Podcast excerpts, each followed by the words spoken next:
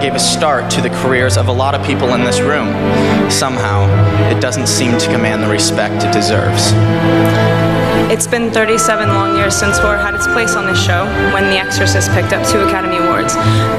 so tonight, we want to give horror films their due and pay tribute to the movies that love to dare us. But mostly, love to scare us.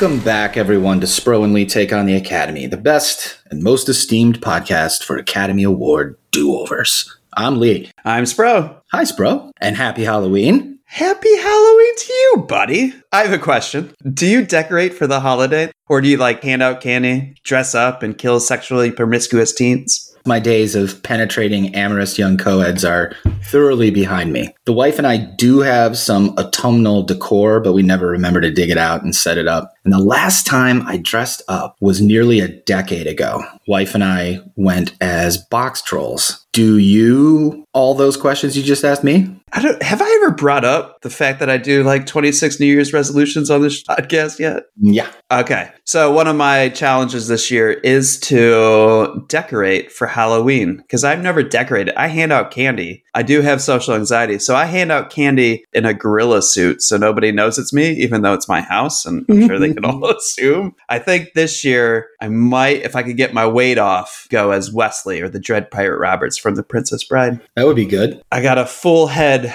Freddy Krueger mask from like back in high school. And so I'm going to build myself a Freddy Krueger scarecrow. Mm. Mm-hmm. I'm looking forward to it. I love Halloween and I love Christmas because you get to see kids be kids. And I just you- wish we did more with like the mythos of things. Like I feel like you say Halloween and kids will be like, yeah, you dress up and you you know, the candy and everything like that where it's like, man, if we could just be like talking about the mythos of like scaring away evil spirits and all that jazz like Isn't that would be- religiously based though? I'm fine with us getting away from that. Is it religiously based? Pretty sure because November 1st is All Saints Day or Dia de los Muertos. The night prior is where you're supposed to scare away all the bad ghosts, hence the dressing up. Yeah, So- but I don't yeah. see ghosts as being religious. I would like it if the kids were like going out with their scary masks and being like, I'm here to be a part of the monster squad and get rid of the bad spirits in the air. You want to know something brutal? Sure. The town that I live in actually got together to vote out Halloween. They didn't, though, right? No, there's no trick or treating.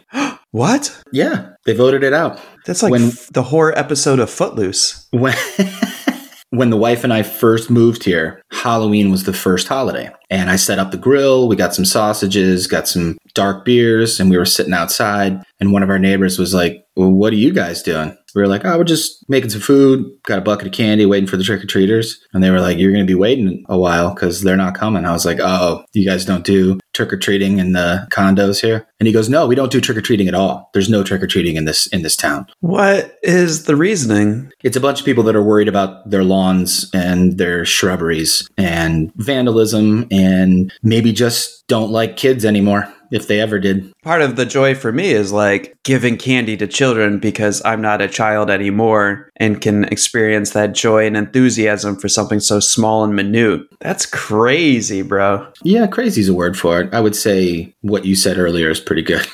Halloween Halloween footloose. Well, we've got a whale of a show today. We've collected together a bunch of Spro and Lee's favorite friends and guests and asked them the following prompt. Please name a horror movie you think was overlooked by the Academy and make a case for giving it one Oscar of your choosing. So today, Spro, you and I will be listening a little bit more than we'll be talking.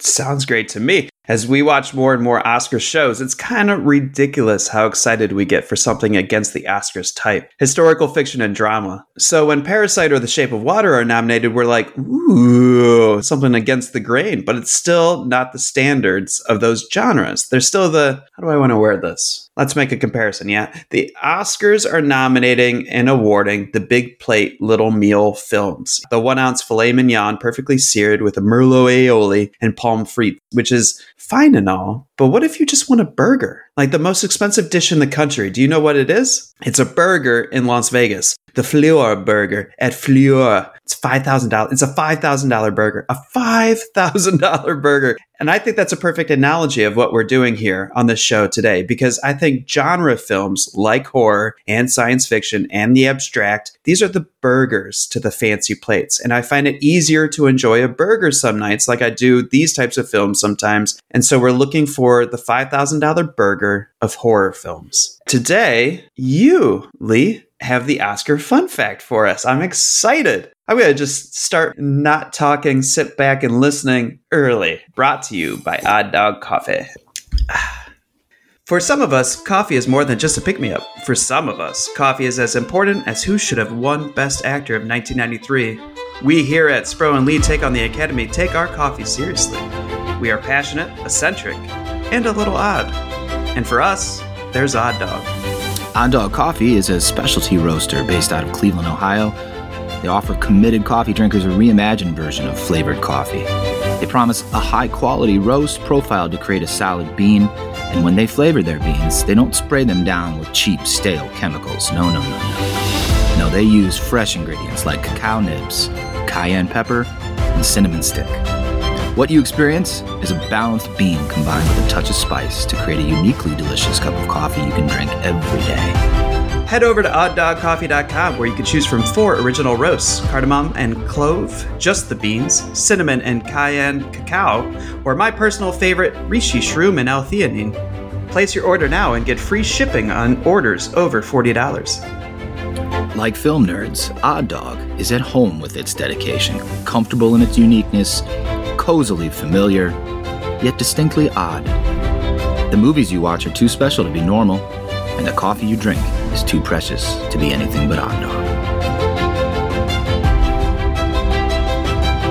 For the record, I don't like this. I did not want to supplant you. I was only trying to write an introductory explanation for this episode, and now here I am fun facting. I feel a bit like Goldilocks eating your porridge or sleeping in your bed. Nonetheless, thank you for the honor and thanks for getting me started. You're dead right. I would have said it if you hadn't. Empirically, the Oscars indulge historical drama, social drama, drama drama, all at the expense of genre pictures. Horror, comedy, science fiction. Sure, they snag the occasional nomination, technical awards mostly, and sometimes they even win, but you'll almost never see them take home any of the big five. For instance, in nearly a century of Academy Awards, there have been fewer than 20 Oscars given out to films, which fit somewhat comfortably within the horror genre. Some notables Jaws, Aliens, Misery, and the horror film with the most Oscars is Jonathan Demme's The Silence of the Lambs. Lambs remains the only horror film to ever win Best Picture, and one of three films in Oscar history to take the top five prizes picture, director, actor, actress, and writing. But ultimately, and despite some conspicuous examples, it's extraordinary if Academy voters even nominate horror films, let alone present them with an Oscar. So, what makes the horror genre so easy to neglect or to discredit? Perhaps it's because horror films are, by definition, horrific. We all know at least one person who cannot deal with horror movies. Mm-mm. Although, in my experience, the same people that say that do it with a giddy smile or a slight air of excitement. They like the jump scares and the gore, but either they want to play coy about it or they simply haven't realized that deep down they're exhilarated by what they're seeing. Nevertheless, horror, more than any other genre, is meant to unsettle its audience, to tap into and exploit our fears, to disturb us, to keep us up at night. And if a movie can do that to its audience, no matter how well made, maybe subconsciously we harbor some resentment towards it. Why the fuck would we want to heap accolades on this goddamn movie? It gave me nightmares for three months. I get that. I get, I suppose I get that. Or maybe it's just old fashioned prejudice. Let's face it, horror movies are easy to write off as predictable, stupid, or even exploitative. And there's a general feeling that ghosts and gore are gauche or gratuitous. These movies are meant for kids or teens or weirdo adults. And even if a horror film manages to shake free of these stigmas and gain mass appeal, they rarely seem to stack up, in the Academy's mind anyway, to those important films. Now, now horror movies will always be fringe cinema to some people, and many of them seem to be members of the Academy. Whatever the reason or reasons, we hate it, and we bet some of you hate it too. So today, Spro and Lee resolve to bring horror to the fore, and guided by the rotted hearts of a few twisted guests, we shall bestow a series of blood splattered Oscars on a few forsaken horror films. Enjoy. Welcome back to our friend and frequent guest, Miss Emily. How are you, Miss Emily? You know, it's a rainy day over here in New York. Ah, it's a little gray, it's a little drizzly. It's a good day to talk about horror movies. Oh, well, that's why you're here. We asked you to name a horror movie that you thought was overlooked by the Academy, and you said, You got your toothbrush? Check, Do you have your deodorant? check. Do you have your cozy clothes? Got that. What? Do they know I'm black? Should they? You might wanna, you know. Mom and Dad, my black boyfriend will be coming up this weekend. I just don't want you to be shocked that he's a black man. I ain't never seen you like this before, bruh. Meeting families taking road trips. Don't come back all bougie, man. Come back, get your damn pants up to your damn stomach. You said Get Out, Jordan Peele's directorial debut. So you guys coming up from the city? yeah, we're just heading up for the weekend. Can I see your license, please? He wasn't driving. I didn't ask who was driving. I asked to see his ID. Call me Dean and you hug me, my man. So how long has this been going on? This this thing. we hired Georgina and Walter to help care for my parents. When they died, I couldn't bear to let them go.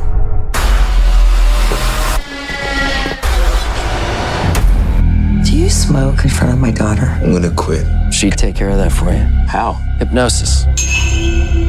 I'm good, actually. You ready for this? How bad can it be? so look, I go do my research. Apparently, a whole bunch of brothers been missing in this suburb. But it's cool. Bro, how you not scared of this, man?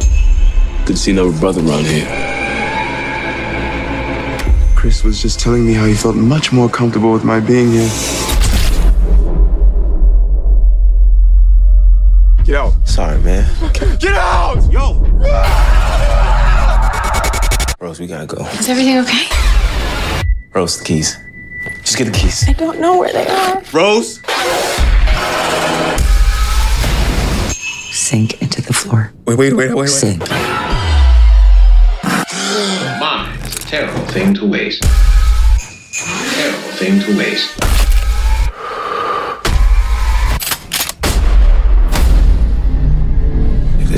There's too many white people, I get nervous. No. No. No, no, no, no, no, no, no, no, no, no, no. A mine is a terrible thing to waste.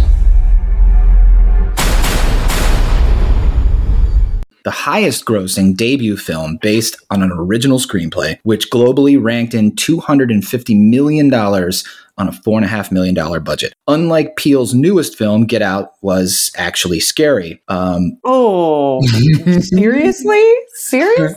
Hey, there are a lot of people that would uh, disagree with you on that, though. Did you see it, Emily? Honestly, I haven't seen it yet. But I still feel the need to defend it from Um, from your from your white gaze. oh, God. All right. If you would like to join us on our year in review episode, I will talk with you about Nope. But for right now, Nope. Okay.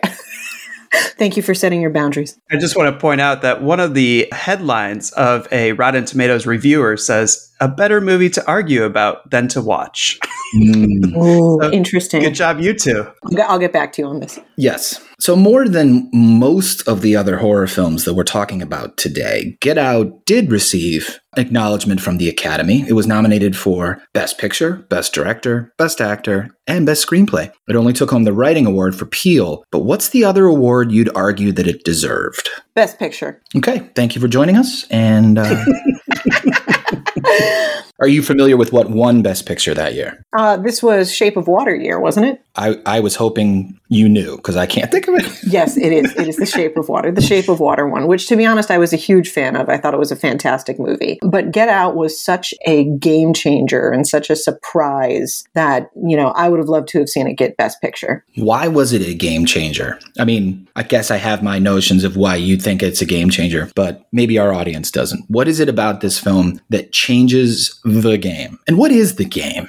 Oh, dude. I mean, it's it's no secret that the genre of horror and even suspense is mostly owned by historically white people. So the fact that Jordan Peele came out of the gate with this and it was so strong, so fast. There was not even like a lead up. It was just boom, he came with Get Out, you know, and even called on so much of the whiteness of industry and uh, the American society and American world and turned it into this really beautiful and haunting and hilarious horror movie was I mean, I thought it was fantastic and I thought it was a game changer. Even how he inverted the tropes, right? Of like usually movies or in society or anything like that, real life, you would put a, you know, defenseless Caucasian woman in the middle of the inner city neighborhood and you'd be like, oh yeah, I understand why she's, why she's afraid and da da da. And then the beginning Yeah, of yeah. Get Out is you put this strong African American man in the middle of a suburban area and he's like just concerned with his surroundings and he's like, oh, I shouldn't be here. Somebody's not going to like that I'm here. Like I'm going to, you know, and then the music comes in and you slowly start feeling that dread. And in the same instance, when you're watching it as an audience member, it's so layered how your reaction should be of being like, oh, I see where he's coming from. And then being like, but I, as a human being, I should not see where he's coming from. Why is it like this in present day society? You know, like there's so much webbed and weaved throughout this movie that I think this is a good pick, a good thing to talk about. Yeah, yeah, it's smart as hell. I mean, as far and also,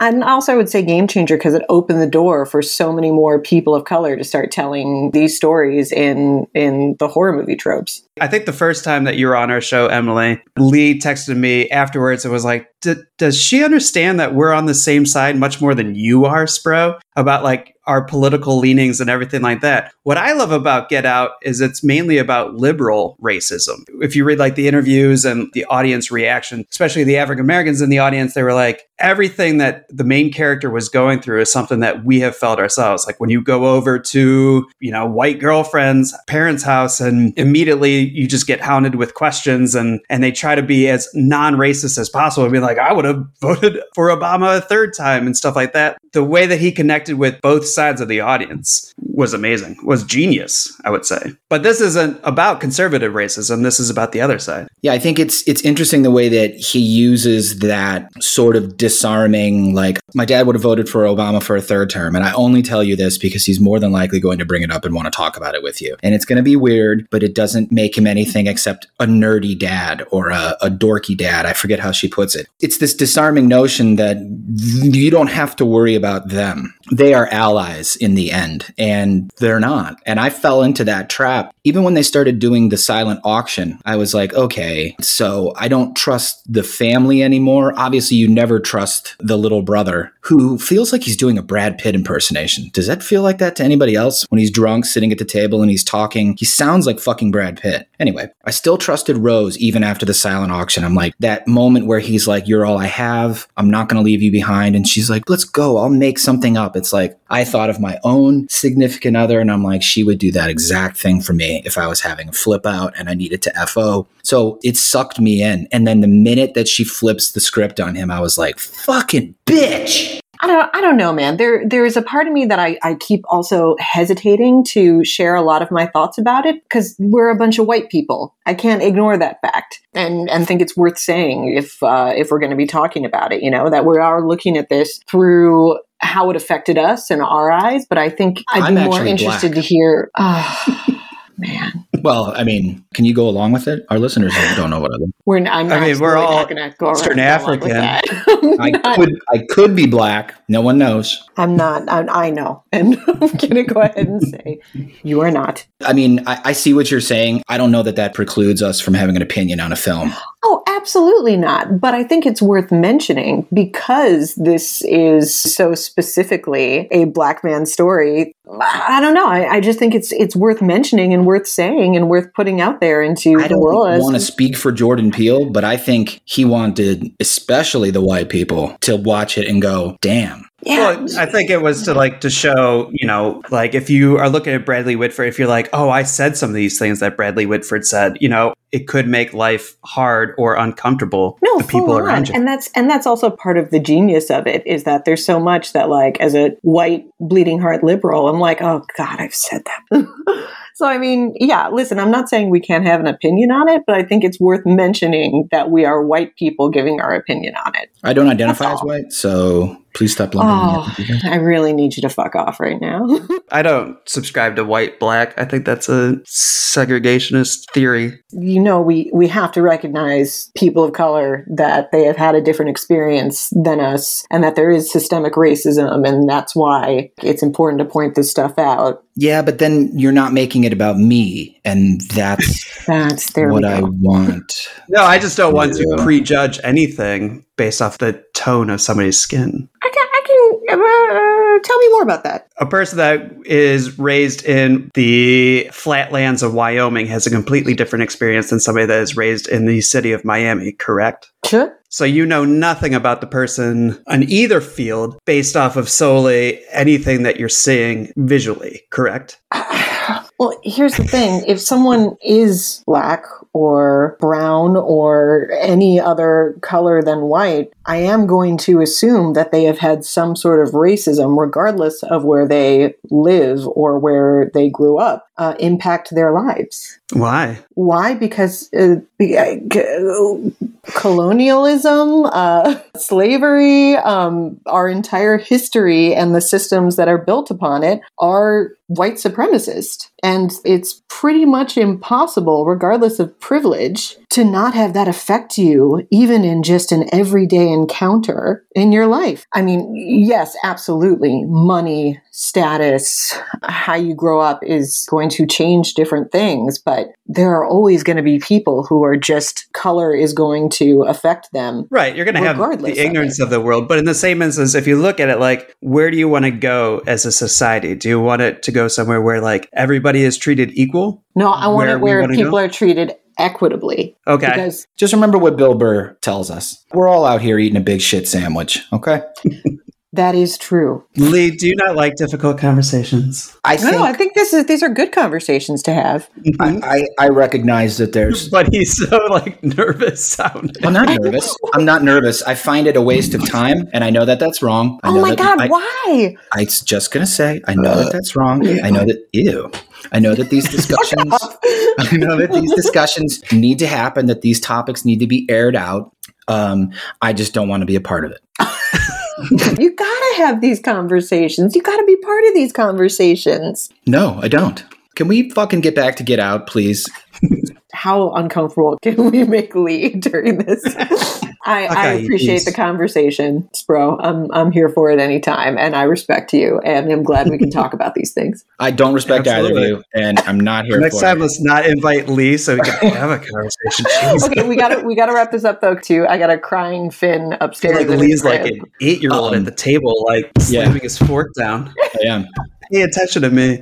All right, what do we got? I don't know if it deserves Best Picture. I'm happy to give it Best Picture. I just think of all the awards it didn't get, I think it should have been Best Director. I think the eye, I think Oh, fair. eye, that was, I think everything that he had building up to making this, I think this movie had been in his blood for just years. I think he was seeing it in his sleep and it shows. Every single shot, every sequence is so meticulously crafted. I, I would would have gone for Best Director, but you said Best Picture or Director, so we didn't have a picture, so I, I went with picture. I'd be cool with either. I'd be down with best director too. Like, and maybe that's even more appropriate because And yeah, you're right. This was this was so in his blood. This was so just like everything was so crafted. We were so taken care of, and I think we all took it for granted because we're like, oh, we're just walking into a horror movie, and then it it Mhm. flipped our shit. I don't know. I think I would lean more toward Best Picture, mainly because, like I always say, Best Picture should talk to us on a social level. Like it should point out something about our society to ourselves. Where Shape of Water really did not. I would disagree with you on Shape of Water. I think it does make us look at ourselves because it's that whole fear of the unknown, fear of the strange. But could you get like I could not get past the fact that I was just watching the creature from the Black Lagoon, and then there was fish sex. Ah, I was there for the fish sex. Yeah, that was well, that was well done. all of the universal monsters are in some way, shape, or form some sort of fear of the unknown and Yeah. subconscious subconscious fear of the other, yada yada yada fear yada. of But other fear of ourselves, etc. Yeah, absolutely. I was just trying to say, I think your Get Out pick was a good pick for Best Picture. Don't get me wrong. I still, I still would do Get Out over Shape of Water, even though I thoroughly enjoyed both movies and think they had a lot to say. I mean, it would make more sense like when we talk about like the lay audience, considering the fact that when you bring up Shape of Water, like to a Hancock of the world or something, they'd be like the, the fish sex movie, you know, like where Get Out, people would be like, that was a great year, you know. Hey, That's so sad that the fish sex like took so many people out of it because like I mean I thought it was it was a great eventuality that I mean you're you're going to explore a relationship between two people uh, or two beings and, and a romantic relationship and the specificity of their or just even honoring that they had a sexual relationship I thought was cool. Yeah, choos- maybe, but I mean, like, her words very carefully there. Right. You put anything like in place of the creature from the Black Lagoon monster in Shape of Water, and it's going to be that sex. Like you could put Goofy in, and it'd be like the Goofy sex movie. Yeah, the Goofy sex movie. Like Here, here's my last kiss hug, kiss hug to Get Out and us, quite frankly. Not us as in us three, but his sophomore effort, us. He casts so well and directs his actors so well. I think there isn't a false performance in Get Out. I think the closest it comes is his TSA friend, but obviously you got to have some sort of comedic relief. I don't know. I think it cheapens some of the horror when he's like TS motherfucking A. I think it cheapens some of it a little bit, but it's a funny, cute little like button on the end of the movie. But he casts and directs actors so well, uh, and that's another reason why Nope is doo doo. Well, thank you very much for coming on, Emily. Get out for Best Picture and Best Director. How's that sound? Hey, I'm here for it. there you go.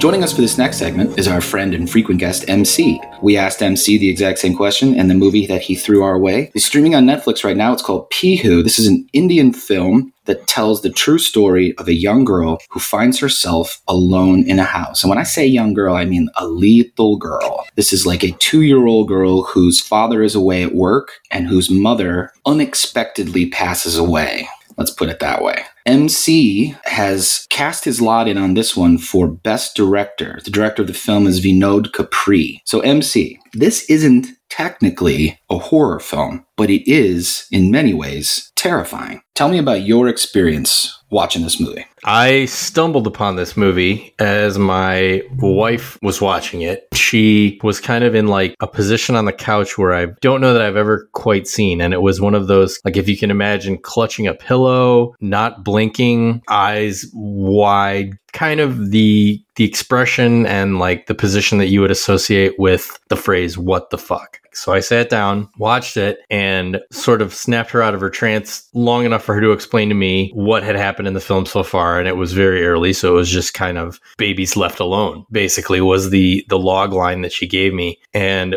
when you guys asked me for a horror movie of course my mind went to the place that everybody else's mind goes to. Halloween nightmare on elm street scream texas chainsaw all those things. And I couldn't legitimately consider those films, not that they're not great, but they don't scare me. The gore might make me cringe and wince and things like that. The supernatural elements, while they might be eerie. It's not a sense of terror. And if we're talking about a horror movie in the context of best something, best in the entire landscape of film, I really wanted to examine the concept of fear. Fear, number one, is one of the more subjective emotions. I think fear, above all the other emotions that a director can get you to feel while watching a movie, I think is is probably the most difficult. It's more than just jump scares. It's more than just creepy looking monsters. Fear is a genuine sense of paralyzing dread that I had not experienced in a movie until I watched this movie. It has nothing to do with the supernatural. There are no killers, no, you know, who done it aspects, but all of the other elements of horror movies essentially are completely and I would argue masterfully demonstrated throughout this just insane unfolding of events. This movie that I literally stumbled upon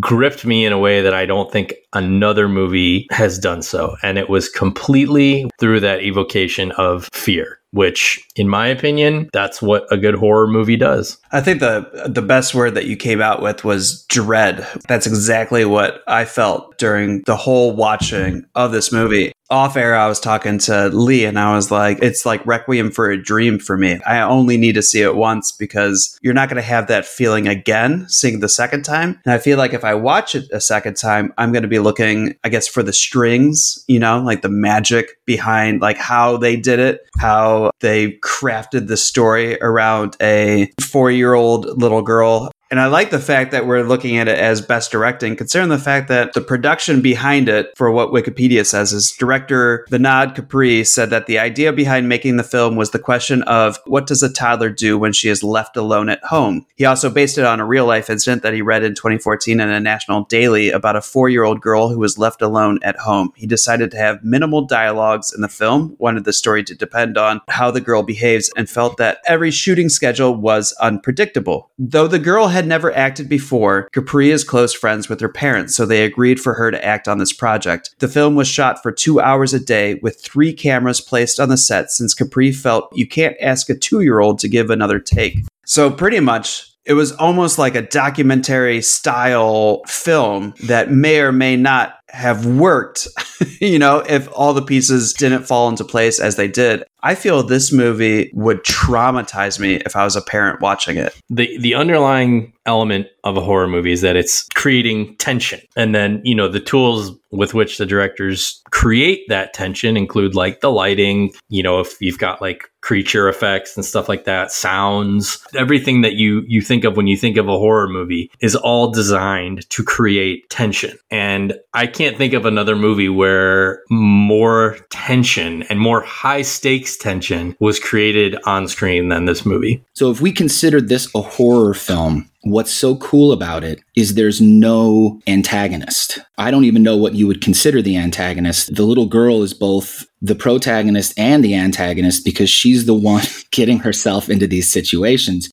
Obviously, not doing it for any other reason than she's young and she's curious and explorative and unlearned. I think the hardest part for me, and there's a bunch of difficult parts, but the hardest part for me was where she was taking the pills off of the ground and holding them up to her mom and going, Mommy, can I try one? And then she proceeds, she eats one. And then she's like, Can I have more? Can I have another one? And she eats like three of these, what are presumably sleeping pills. And then she's just comatose. But there are just so many moments. I wanted someone to intervene. I wanted to, I wanted to intervene. I was like, please someone help this girl. So the one thing I I agree with is that there's no antagonist on screen. And I think that's why this movie's so fantastic because the antagonist is your own brain. Being afraid of things that are both unfamiliar and familiar. If you're afraid of heights, it's not because you're afraid of being on a tall building. It's because you're afraid that you're going to fall, or you're remembering a time in your life when maybe you did fall from someplace higher and it hurt and you broke your arm and it was traumatic. You're afraid of the trauma that you've already experienced. Like you're afraid of the stuff that's already happened to you and you're translating that into the experience that you're having at that moment.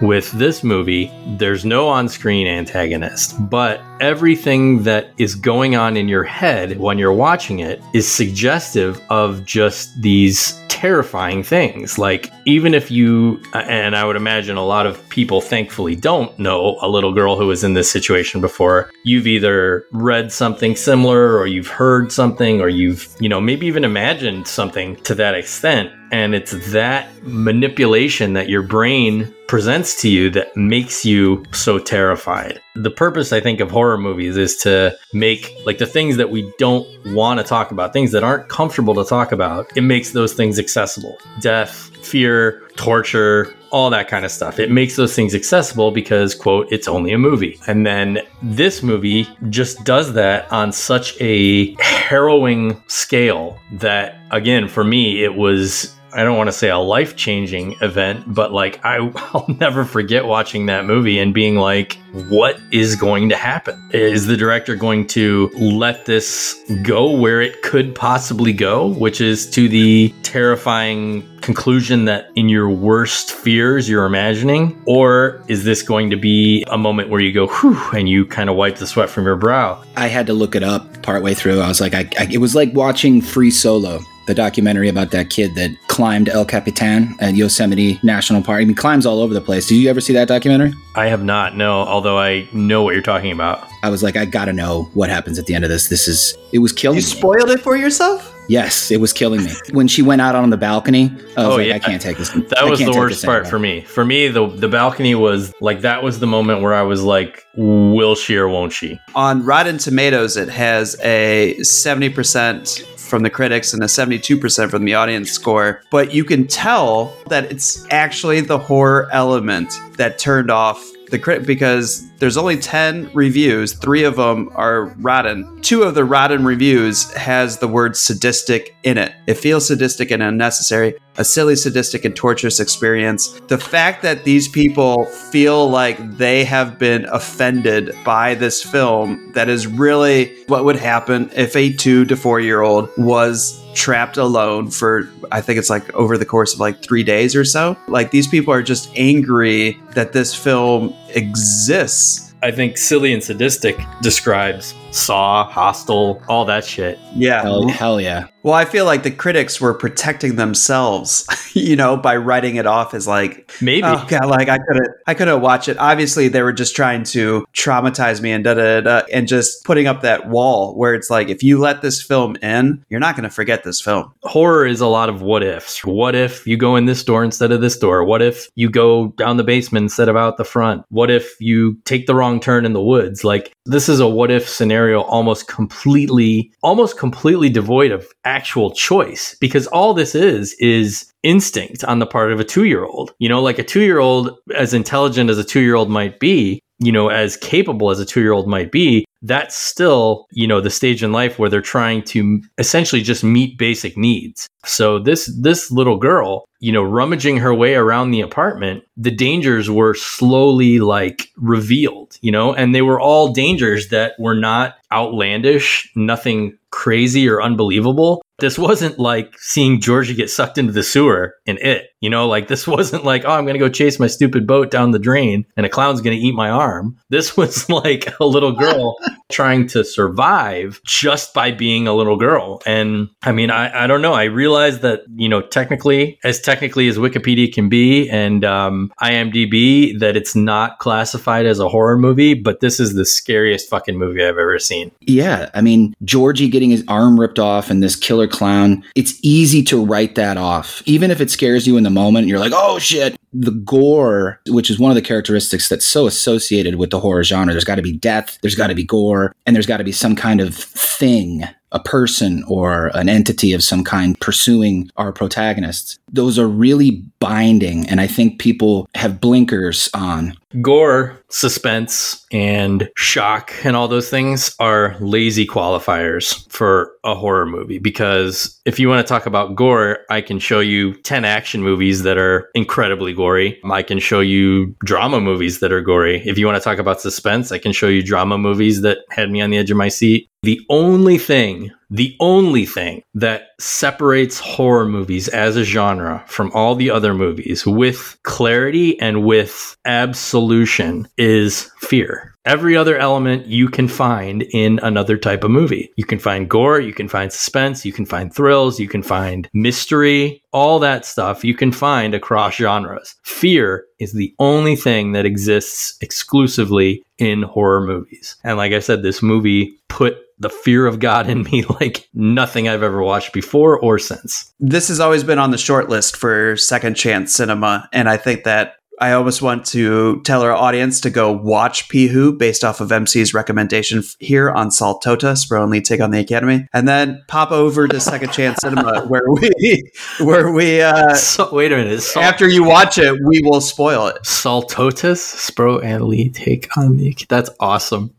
Saltota. Except when Spro, well, that's because you put some kind of an uh, an accent on it where you're like Saltota. That's awesome. that was great. I want to keep discussing this, but we have a whole lot of horror movies to get to this episode. So I feel like let's have our audience watch it and then meet us, all three of us, over at Second Chance Cinema for a good idea to really dive into like the ending and, and everything. The quick and dirty of it is that this is a fucking scary movie. And I think that more than anything, it's easy to lose sight of that element of horror when you're talking about horror movies. Thank you so much for bringing this one to the fore. Absolutely. And it was a pleasure to revisit the scariest movie I've ever watched and think about it for a week. oh, God. I, I, don't think I'll ever re- rewatch this one.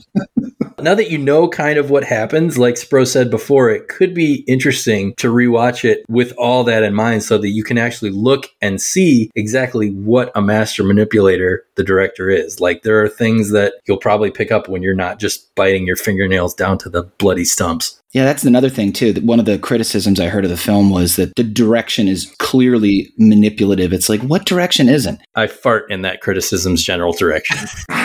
Not to mention they went out of their way to make sure that the little girl kind of could just do her own thing. But whatever, people are dum dums. Anyone who's ever tried to wrangle a toddler to do anything, to do anything, like to watch fucking Cars 3, anyone who's ever tried to do that is an aspiring director.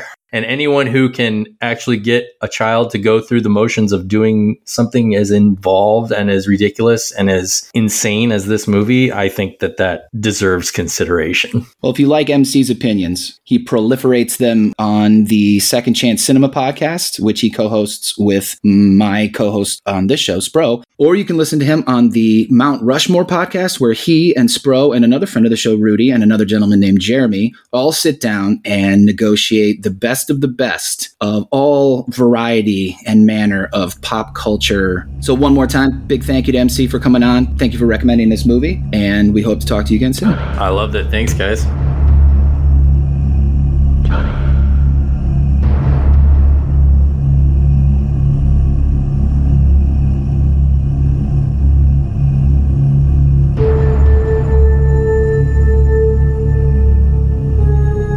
Our next guest is Mr. Joe Lewis. Joe, thanks for coming back again so soon to weigh in on the horror genre. Cool. Thanks for having me again, guys. That episode that you were on was maybe one of my favorites. Not one of my favorites to have to edit and truncate because you speak as though you are a coke addled freak, but I know you're not. well, we'll just keep that mystery unresolved for the directions. Oh, okay. All right. So, as with everybody else, we posed the following question to you What's a horror movie you felt was overlooked by the Academy? You submitted Alan Parker's Angel Heart. I'd like you to tell, start, maybe start by telling us a little bit about the movie and why it's so close to your Angel Heart. Aw, sure. Well, you've got Mickey Rourke uh, kind of this dirty, grimy private eye, gets hired by this mysterious attorney who represents Robert De Niro's character, and he gets hired to find this this musician who's kind of just disappeared over time. And he's looking for Johnny Favorite, this musician that has some kind of mysterious contract with De Niro that doesn't really go explain. He's very vague about it, but kind of sends him on this journey, this really dark journey, not just through New York City, but down in the deep south in Louisiana, in New Orleans, and lots of voodoo, lots of devilish practices. But the book, the the story was originally based on a on a book by William Hjortsberg that was written in the 70s and then didn't make the New York Times bestseller until the actual movie Angel Heart came out. And uh, the book itself was called Fallen Angel. It's the same author who did the book for Rollerball with James Caan, and then he wrote the screenplay for Legend, which was the Tom Cruise and Unicorns movie. So, yeah, really talented writer. And then you had Alan Parker, who had done Pink Floyd The Wall. He did Mississippi Burning, I think, the next year. But yeah, I mean, I, I love this film, and specifically, I love Rourke's performance just because I think this is Rourke's go to performance if you're looking at his repertoire, just kind of showing his range. You know, you're showing like the dirty, gritty Mickey Rourke, which he was accused on and off the set of being extremely difficult to work with, extremely unhygienic. And he really, you know, you get that sense when you're watching do his Greasy. little greasy and well, Kim Basinger when he did nine and a half weeks, Kim Basinger dubbed him the human ashtray, which is like I, I would love to have a nickname like that, but uh, thus far I missed out on that. But yeah, I guess you know he was usually inebriated on the set. Difficult to work with, but so talented that directors still wanted to work with him despite all that. So I listened to this, this great performance from him, you know, especially the realization at the end where he has that final confrontation with De Niro. And you're like, dude,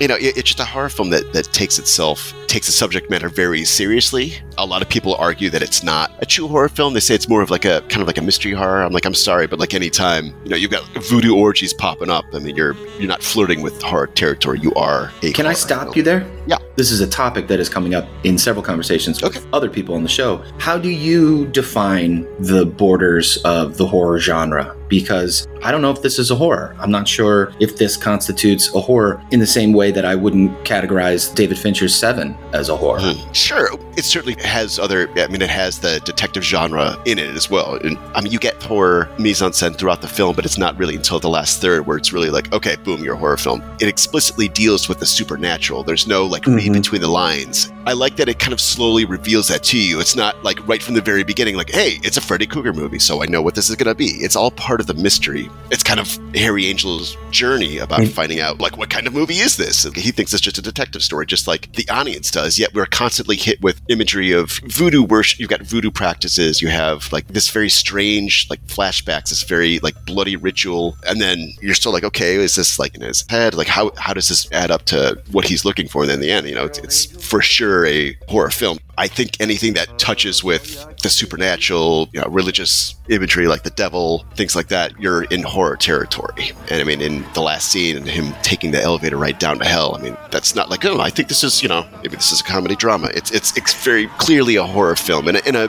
a self serious one, which, you know, is, it gets some shit for that too, strangely enough. But I think when people like think about horror, they think about like you know slasher in the woods or ghosts in the attic or anything like that. I think Wikipedia l- landed it perfectly, describing it as neo noir psychological horror film. I think it mm-hmm. has all of those elements to it. The film that this reminded me of is a film that I saw four times in the theater, trying to get my buddy to come see it with me. He Oh, kept saying he was going to come see. No, no. We kept making plans to go see this one particular film in the theater, and I kept going to see the film in the theater, and he kept standing me up. Finally, like the third or fourth time, he actually entered the theater and sat with me, and I was like, "You son of a bitch." Lee, do you remember what that film was? Devil's Advocate. ah. And it was Lee who I He's an kept standing absentee landlord. que, but like it Uh, dealt Pacino, with never over the the devil, you know? Yeah. Well, and, and it's great. Yeah, you get Pacino and well, can I can I just blow the ending of of, of Angel Heart or else? Yeah. Spoiler. Spoiler. Spoiler. Spoiler. Spoiler. Yeah, they both play you know the devil, so you get like both of them. You get a different take on it. You get De Niro's kind of understated, smiling gentleman devil, and then you get Pacino's like always over the top. But I mean, great, both great takes. Like I, but I love the reveal, and this was back before they were doing all the the twist endings that you know I think the Sixth Sense really started and then every horror movie every movie wanted to have that twist ending and everything but heart was released in uh, 87 so I, I mean i'm sure there's a lot of people who saw it coming but then it was still kind of that shock that twist ending where people like oh my god they don't usually do that. It was more of a I, I guess more of an intellectual horror film than a lot of the other 80s horror films of that time period it was a huge slasher period. You had all the Friday the Yeah. 13th, Nightmare on Elm Street, you know, you had all those franchise, the Halloween franchise, all of them plowing through. And then you had this like kind of semi art house film like Angel Heart, which is, you know, very well written. It's obviously very violent, very sexual, but not in a very exploitative way. It's just kind of not afraid to show you some of the things. A lot of people remember Angel Heart just for kind of the shocking sex scene with Lisa Bonet that got her booted off the Cosby show. It's unfortunate because, yeah, it's a pretty shocking scene, but the rest of the movie is just so well done. And like I said earlier, takes its subject matter very seriously. I think it's a class act film from beginning to end. But I think Rourke's performance, I, I mean, I, I think it was Oscar worthy. It's the film that made Aronofsky want to cast Rourke in The Wrestler. Was his performance in Angel Heart? He's like, I liked him so much. I liked his rawness, his vulnerability, especially at the end. You know, the reveal, the realization of who he was after his long hunt. You could like, you know, dissect everybody into three parts. I think this is his middle age part. And then the Ram is his final act. And then the first act, I don't know where he necessarily started from. Diner? Yeah, it would be diner. It would be like Heaven's Gate or Diner, like one of those early '80s. It's amazing to me how much Ryan Gosling is just kind of like cut from Mickey Rourke's claw. Yeah, like a he's like a Mickey Rourke without the baggage. He's like a Mickey Rourke with a shower. The shower, the shower without the heavy smoking and drinking. Although he may do that behind the scenes, I don't know. But like Rourke was notorious for bringing that onto the set, and you know ended up doing films like Harley Davidson, The Marlboro Man, just because he kept blowing all his money. So he's like, I just did it for the money. Hated the fucking movie. Ugh. You know.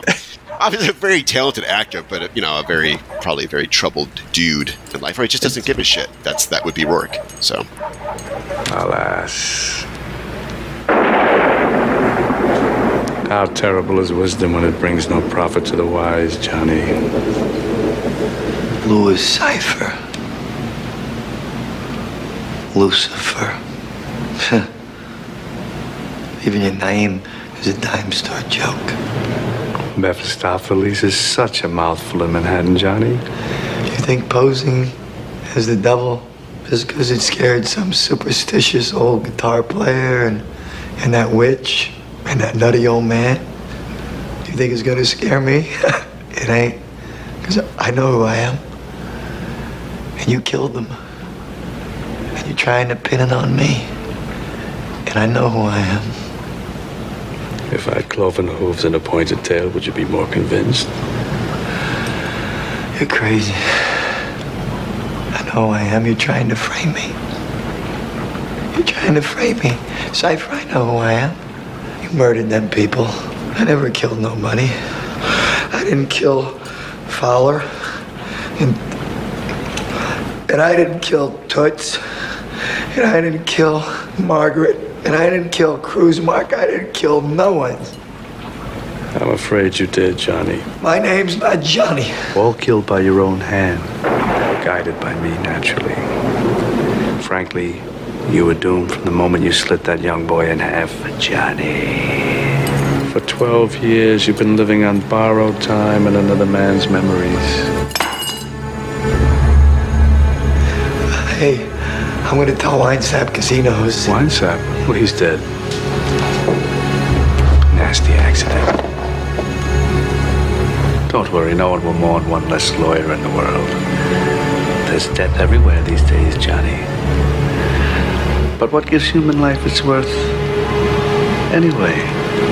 Because someone loves it, hates it. The flesh is weak, Johnny. Only the soul is immortal.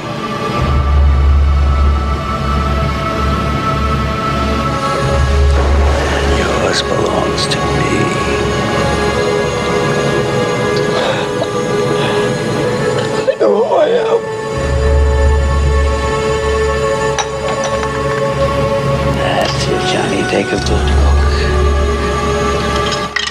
cleverly you sneak up on a mirror, your reflection always looks you straight in the eye. I know who I am. You brought up Lisa Bonet and the Cosby Show. It was actually Bill Cosby who encouraged her to do the movie, and it wouldn't be the first time that Bill Cosby encouraged somebody, a young woman, to have sex. Oh, I'll bet he. Oh yeah, this is a great script. You should totally do that. You won't probably do that one. It seems like a good one. but yeah, anyway, so I, I, I believe that was um, that scene that got her booted. But you know, she went on to to do some other stuff. But uh, yeah, I mean, I think that was his last great film up until probably up until The Wrestler, where he was the lead, cast as the lead anyway. Angel Heart was another one of these movies that when you and I lived together, you were trying to get me to watch. And I did end up watching some of it, but a mutual friend of ours, the same one that recommended the Backwards movie to me, Memento, ended up ruining it for me, ruining the ending. But he only ruined the fact that De Niro was playing, spoiler alert, Satan. There's some more reveals at the end. So if you're feeling as though we've spoiled Angel Heart for you, I still encourage you to watch it. In fact, I would say knowing that De Niro is Satan makes every time he shows up and interacts with Mickey Rourke that much more intriguing. That wasn't like so offlandish. Like the way that De Niro is shot with the cane and everything and just sitting in the chair, you know, and like the, the long fingernails. Make, yeah, the, the super long. You're like, this dude's a vampire? Ugh, or he's, when he eats you know, like, eggs with those fingernails too. Yes. yeah. There was other things and maybe we're spoiling the fact that there are other things because the fact that i was like that dude's something and we're going to figure out that out. And then when we do find out that louis cyphre is a homophone for lucifer i was like that's it. And then everything else started i was like oh shit yeah yeah i didn't even like realize like there's weird things that happen throughout the movie where you're like that's weird and then they explain it at the end and you're like oh so you've got like a period piece detective horror film. So you've got a lot of things going on. I just love the way it's photographed. I love the Trevor Jones score. I, you know that piano from the song that you hear kind of sprinkled throughout the film until you hear the full song at the end. It just brings the whole film together. It's such a classy horror film. It's a much more non-traditional horror film. I think that's one of the reasons why I like it so much is that it just kind of explores different avenues that traditional, at least traditional 80s horror did not. I think it was much more in line with like the horror of the 70s and late 60s, like the Rosemary's Baby, when they were exploring a lot more religious horror. And 80s is like, hey, we're going to just go with the slasher thing. But, you know, a few gems did pop up in the 80s, and I think this was one of them. What did you guys think? I'm a sucker for detective stories, even ones that are maybe not super well done, like Hollywood Homicide, but I enjoyed it. You have him interacting with so many people, so many bit parts that are cast so well, starting in New York and then going down to New Orleans. New Orleans is just so photogenic. Oh my gosh, I love New Orleans. That's like one place in America where I'm like, this is completely different.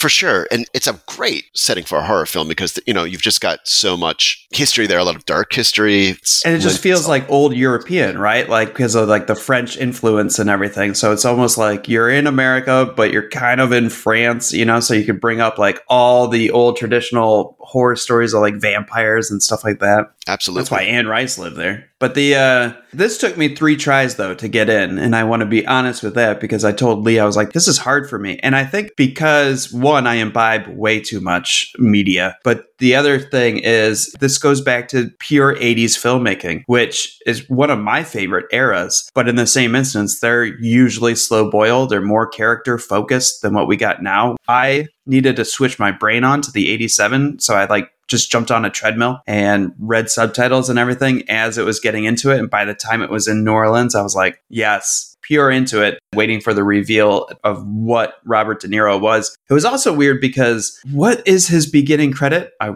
saw it three times. I should know. Guest He appearance. also- Special, special appearance by. That's Yeah, it. also- Special appearance by Robert De Niro. And I was like, he's was in this special. movie.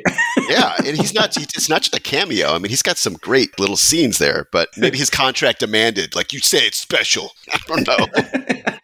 his first scene, you don't glean much from it. So I was like, Hmm. was that it? And I was like, I'm going to be pretty pissed off if that's the only time I see Robert De Niro and nothing is explained about why that man has the most back raking fingernails I have ever seen on a human being. So you were, Um, were you satisfied by the reveal? Were you satisfied by the I- film by the whole? end, I was like, this was a great film. I think this is the one sh- uh, movie on this episode that most of our audience probably has not seen. And so I encourage you to get the seven free day trial of Starz and see this film. Well, Best Buy just released a really nice steel box of Angel Heart. I think just the other month. So Best Buy. I know. I didn't realize Best Buys were still a thing. They're still know, a thing. I know. They're still a thing. They still have their own exclusive steel books for some odd reason. I guess that's like their last gasp for competition against what is it like Shout Factory and uh, Criterion and stuff. So yeah, they have their own exclusive Angel Heart steel book, which Oh actually looks really nice. I'm so glad you guys liked it. That's my favorite. I think it would have been more effective if I also had a thing with chickens. ah, No, I'm just playing. Got yeah, I, I agree with you. I think it was incredibly well filmed. I don't know that I would have picked the same award, but it's not about me. that's right. Do you want to argue oh, a different award? Because I argued a different award with one of our guests. Yeah, what I would, would. you? what oh, I would say prefer? cinematography, 100. percent Okay, yeah, that was one of the ones I would consider, if not for Rourke's performance. I think it's beautifully, beautifully photographed. Like, especially once he gets down south, There's just so many great sh- and I love all the the flashback, the shadow of the fan, the slow moving fan that you see kind of like again and again. Just the lighting in it is just great, and it's pure horror lighting in some of that. There's no mistaking. It's kind of like that noir lighting where there's just a lot of shadow. There's a lot of like blue light and shadow. Uh, it's a great looking film, and it sounds great too. It's just It's one of great.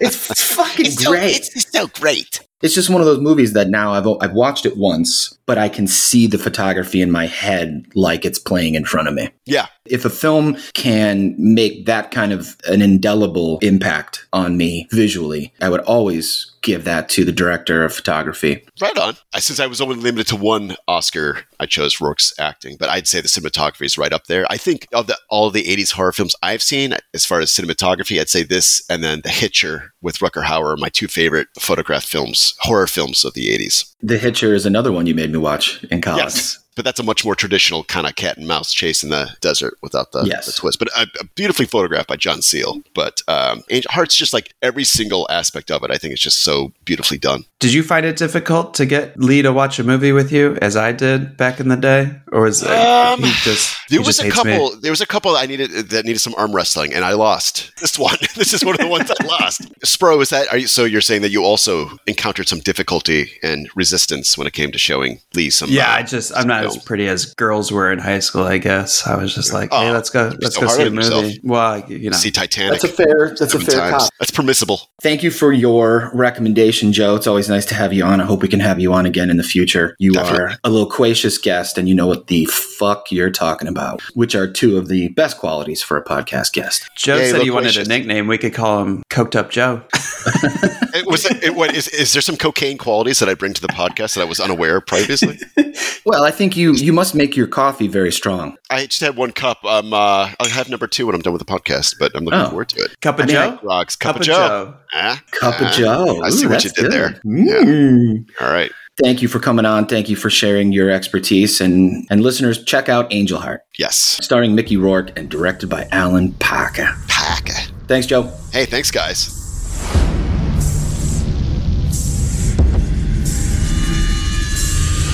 A cube.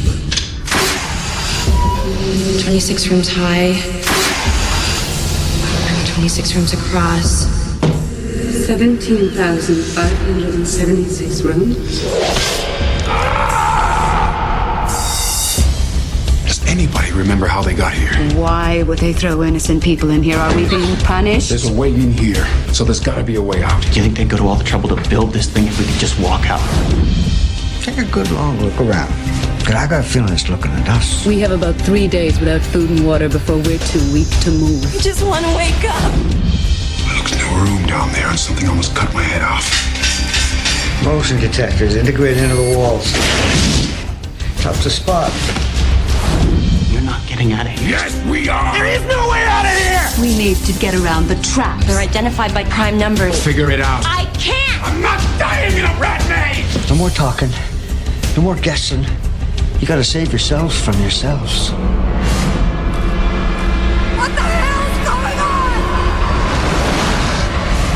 Haven't been moving in circles, the rooms have. We are the key. The cube is us.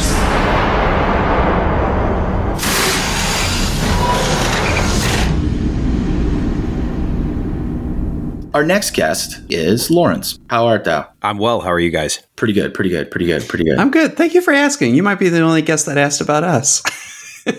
we asked you the same question that we asked everybody. What is a horror film that is near and dear to your heart that you believe was overlooked by the Academy Awards? And you gave us Cube, which came out in 1997, was made for 350 grand estimated, but raked in almost 10 million on that very small budget. What is it about this movie, Lawrence, that you find so lasting and appealing? I just like the idea behind it. A small group of people thrown together, total strangers in this same prison, and uh, they have to figure a way out. And I like the themes that are behind the story writing of it too. Such as the theme of chaos.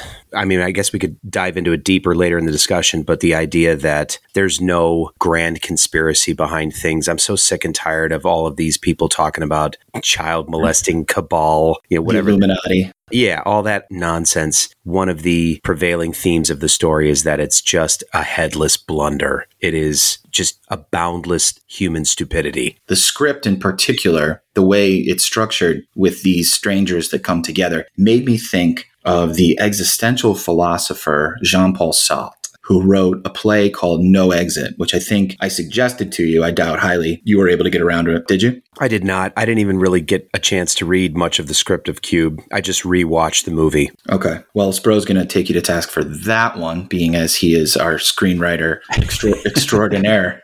But the prevailing notion behind No Exit is or if you know if you ask somebody about it they'll say oh right hell is other people. And the idea that hell isn't this kind of like what you just said. There isn't a bunch of people running around with pitchforks and and hooves burning you and and putting you on racks and torturing you. Hell is being put into a room that you can't leave with people you don't like who manipulate you or lie to you or expose you. How so? Expose you for what you really are.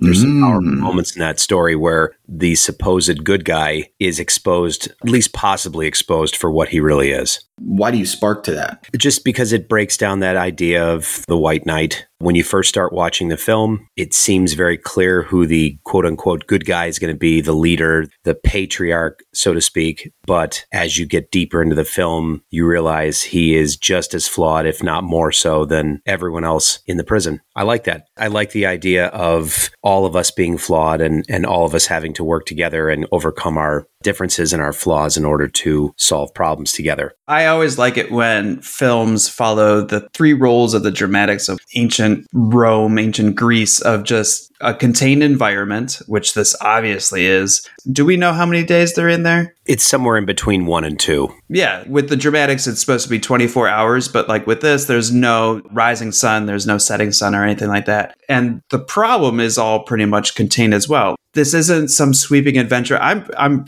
with you, Lawrence. People are like, "What's what's some of your favorite Marvel films?" And I'm like, I dig the Ant Man because the problems are so much smaller than these Avengers, where it's like, "Let's save the world," and then it's like, "Let's save the universe." And I was like, Jesus Christ, like save a child. So I really like this one where it's like, we have to survive this. As Cube progresses, more and more psychological issues come to the forefront, paranoia. It reminded me of Primer, if anybody out there has seen Primer, which is a science fiction film about time travel, where it's just so surprising how heightened the language is and, and the problems that they're going against is with this very self contained, very low budget horror film. That's why the screenplay is so masterful, is because it was clearly written with a low budget in mind, and they pulled off just a fantastic film. It's frightening, it's claustrophobic, it's nerve wracking because even if they make it out, what are they going to be when they get out of there? You know, how are they going to change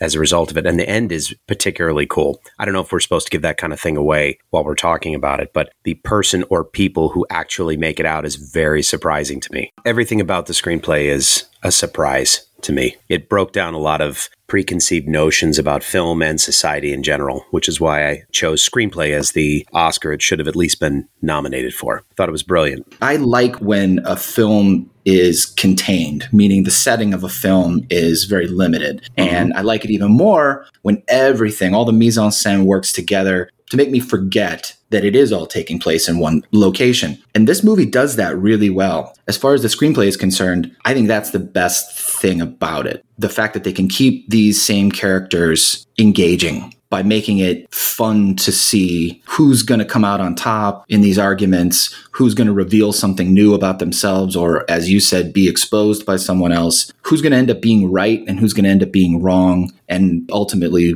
will they be able to get out and who will get out? It's more of a character study. It's less about the events and it's more about the people. And this movie takes place in a 14 by 14 by 14 cell, and it literally never changes. They make you feel like it's changing as they move from one cell to the other within the cube, but the entire film was shot on one tiny set, which to make a film as compelling and as interesting and as scary and as nerve wracking as this in just one tiny set is masterful. And I feel like this is a good spot to say I believe the Academy Award should be Best Production Design. The script and the production design for Cube goes hand in hand because the scriptwriter had to be like, all right, how do I make a low budget movie in a 14 by 14 set? The scriptwriter did his job. Production design definitely did theirs because I don't know if you know whether or not this was just one cube that they reused over and over again or did they build side cube? You know, like I read the, that there were, there were two sets. One was an open wall set and the other one was a closed wall set. For the tighter shots, they wanted all four walls. I believe when Mm-hmm. the movie first starts, there is an unnamed character who wakes up and they do like, Mhm. I don't know what the shot is called, but where they literally walk all the way around the character so that like it's a full 360 pan. That would have been one of the sets. And then the other set is an open wall set if they wanted to shoot from further away. Copy that. Watching it as person, I guess, in the industry that I am, like I was like, oh my gosh, like I need to come up with an idea like this. It's crazy to think that this is possible. And then you're kind of like, well, how can how can somebody else do it? But the screenwriting and the production design absolutely went hand in hand for it to be pulled off as well as this. What is interesting is the original idea for the film was that, you know, it was going to be almost like Jumanji. Each room was going to be some sort of a different kind of a setting. And at some point, they decided to strip it way back and make it much more sterile and to even take away the character's abilities to get food or water. And I think it was a brilliant choice because not only did it make it much cheaper to make that way, but it made it much more tense. The survival theme was pushed right to the forefront. They have to get out because there's nothing in this place except for traps. All right, spoiler alert, spoiler alert. We're going to talk about the ending now. So, this is my major problem with screenwriting versus production design, and that is how the hell does the bad guy find them in the end? Yeah, he's got to come back. How they executed it was a little difficult for me too. The scene where Worth and Leaven, the younger girl, they're talking. She's trying to convince him that life is worth living and that they should exit together. There is a third character in the room. So I guess it could be argued that the background sound, and you can hear the door to the room that they're in opening just before Leaven gets murdered. Maybe that third character was fumbling about. But how did he actually get in? Because just before they found the exit, there was a shift of rooms. So again, you would have to suspend disbelief and just accept that he heard them nearby and found his way to them after the rooms shifted. Because there is a scene where Kazan, he Yeah. gets left behind by mistake. His room shifts, but it doesn't shift far. They hear him having a conniption fit, and so Worth makes his way through two or three other rooms to find him and bring him back. It's a bit of a stretch that the quote unquote bad guy makes it to them, but it had to happen for dramatic. I mean, you got to have that climax at the end there. I think like the only way to like pretty much fix that it would be to show like one small little three second scene of him standing in a cube being like, what the fuck should I do? And then hearing them shouting out numbers and discussing and him following. But that was like the only thing where I was like, what? One thing that I'll say about the ending, which again, still in spoiler territory, I like that they find at the end, please correct me if I'm wrong, but if they had simply stayed put in the first cube that they were in, they would have naturally been moved to the exit. Is that correct? That is correct. So all of the hardships that they endure, not just the hardships, but their collaboration and figuring out just what the numbers mean, whether they were wrong or right, and their joy in working together, which unfortunately turns to resentment, backbiting, and infighting. Violence. All, and violence, thank you. All of this could have been avoided if they had simply stayed put. It's almost as though chaos is 100% man made. And it reinforces that idea of, of human stupidity. One character, the Rennes, the character that dies very quickly, he's like, you know, just keep moving. I'm going to keep moving. And they're all like, yeah, him. Yeah, let's do what he's doing. They don't ever stop to think. Well, one character does. One character suggests that they stay put. But yeah, it's it, I love that theme of we are not as intelligent as we think we are. It's almost like our big brains are a curse they cause us more problems than they do solutions. I was visiting Puerto Rico and they have a rainforest there. And I was like, oh, I want to go explore the rainforest. And I started exploring it and then got lost on a trail. And then I was like, well, I'm just going to keep on going. And then there was like two other people who appeared behind me. And I was like, okay, I must be going the right way if they're with me. It took like 30 minutes of going in the wrong direction for me to turn around and realize they were following me because it, I looked like I knew where I was going. Uh-huh. And like I didn't know. And so I like to turn around. I was like, I don't know where I am or where I'm going. And they're like, shit, should we all just turn around? And I was like, yeah, hmm. people that are lost are going to follow the person that looks like they know what they're doing. Again, spoiler alert here, big time, because I think it's one of the coolest ideas at the end of the film. The only character that makes it out is the quote unquote idiot savant, the one who doesn't really have any decision making abilities. He doesn't make it out because he is gifted. He makes it out because he has people looking out for him and he's shepherded through. And he's also not part of any of the other drama that's going on. He's not part of the decision making process. He's not part of the conflict. He's a total outsider. He is only a tool that they use to help them solve the riddle of the cube. I think this is a great one for filmmakers to go out and see and whatnot, and college students and everything. The way that this movie was put together with a great script and production design in mind to be able to be pulled off by a very capable, competent director is just what we need the Academy to recognize more of. There is so much more art and thinking and, and budgeting that has to go in when you don't have $200 million to throw at a movie.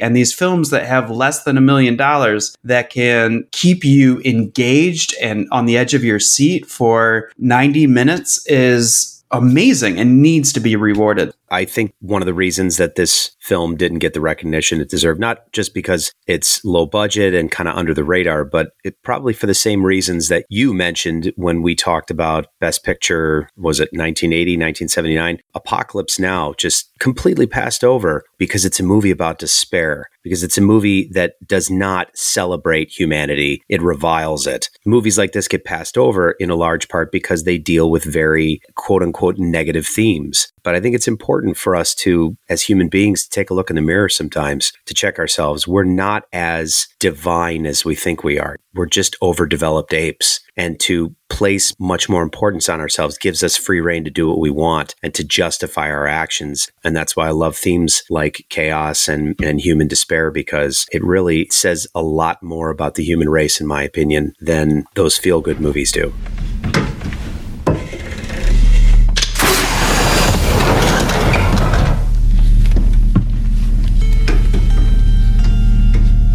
Prime numbers. I can't believe I didn't see it before. See what? It seems like if any of these numbers are prime, then the room is trapped. Okay, um. 645. 645. That's not prime. 372. No. 649. Right, 11 times 59. It's not prime either. So that room is safe. Wait, wait, wait. How can you make that assumption based on one prime number trap? I'm not. The incinerator thing was prime 083. The molecular chemical thingy had 137, the acid room had 149. You remember all that in your head? I have a facility for it. Leaven. You beautiful brain. Boot it. Okay, out of the way. Brains before beauty.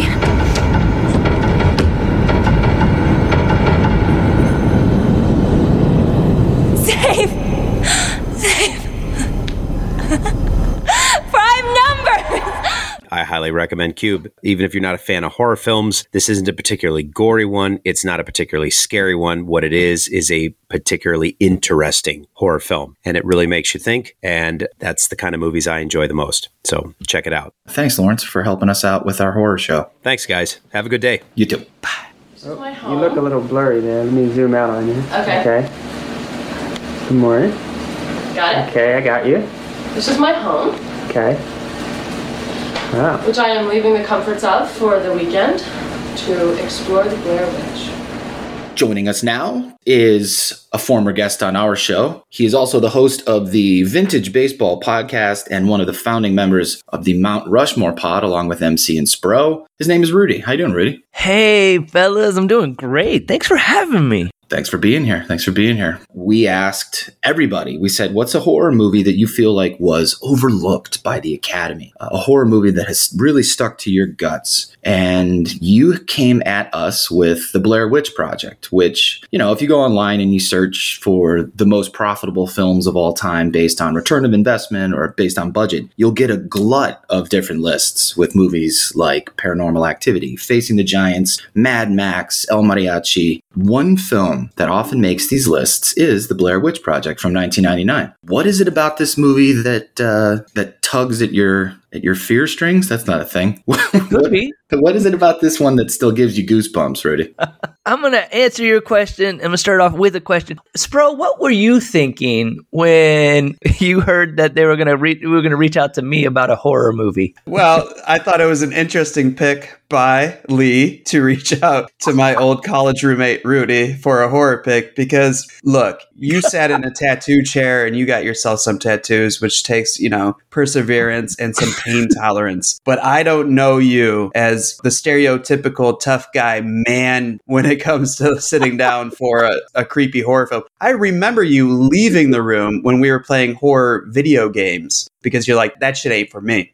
So, because he was like, so I reached out to Rudy and I was like, man, that guy's going to say like hocus pocus or something. Rudy can't handle horror. Lee is completely behind this whole horror show episode. This is his baby he's running with. And I was like, I'm excited to see what happens and what unfolds. And you know what? You brought a good one to the table. So, Well, well, thank so you. far, so good. Bro, Lee, I'm going to be completely transparent with you. Whenever there's a horror movie, something I tap in to growing up in the projects in the hood, and my initial reaction is hell nah. Nah, I'm good. I don't I don't need that. Dark alley? No, I'm good. Dark house? Uh-uh. What's that weird noise? I'm walking away. I don't investigate. So I picked the Blair Witch Project for a couple of reasons. Mainly because it was in 1999, and I still think about that movie today. In the summertime, I run a summer camp. So I'm out in the woods for May, June, July. And most of August. If I'm ever out there when the sun goes down, oh, it's the only thing going through my head. Also, because the home I grew up in was like a hundred year old home, and the basement looked exactly like that. The stone walls, it's not like concrete, it's not finished. So when the lights were off, I was like, oh man, I don't want to go in the basement. Even as a grown man, I don't want to be in my parents' basement. It's scary. And the second thing was is that there was this phenomenon around the Blair Witch Project. I don't know if y'all remember this, but it was right at the cusp when like people were starting to really use the internet, especially just for us because you know we were either graduating high school, heading into college, or you know about to graduate high school. So the internet was becoming a bigger thing for us, and they really utilized the internet as far as marketing and playing on the found footage genre. I mean, we saw this movie and immediately we're like, is this real? Did this really happen? Because it was so well done. And it's a movie that can't be duplicated, especially today, because everything's so connected and there's so much information and, and you can just, you know, do a deep dive and search and get to the bottom of stuff. But what that movie was able to capture was very special. And many people have tried to replicate it, and some have come close, but none have done it as well as the Blair Witch Project.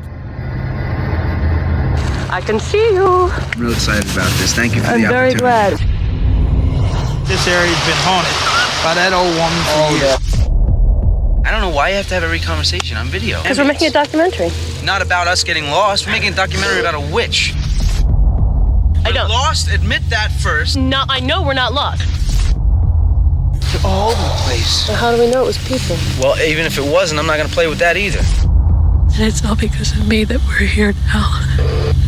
Hungry and cold and hunted. Just want to apologize to Mike's mom and Josh's mom and my mom. Tell me where you are, John!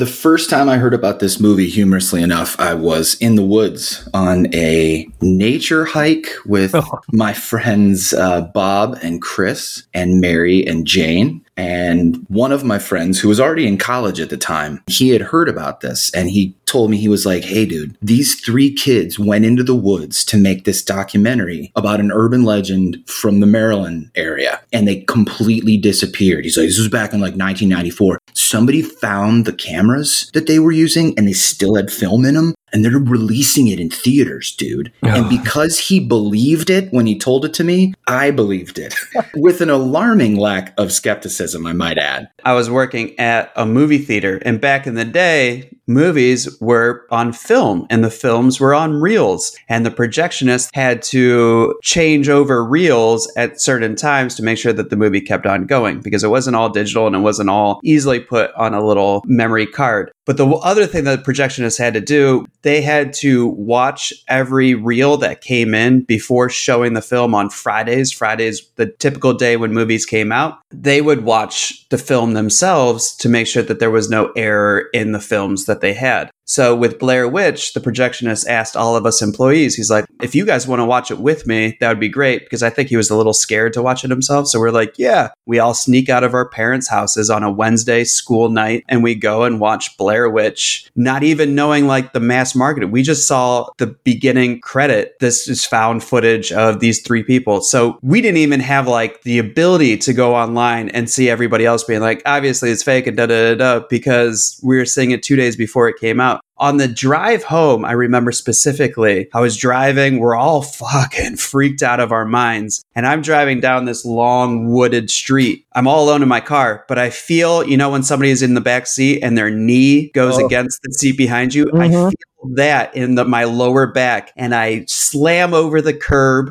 I go into the, you know, the devil strip or the tree lawn, whichever you call it, and I race out of my car and I'm like, there's somebody, there's somebody in my car, there's somebody in my car.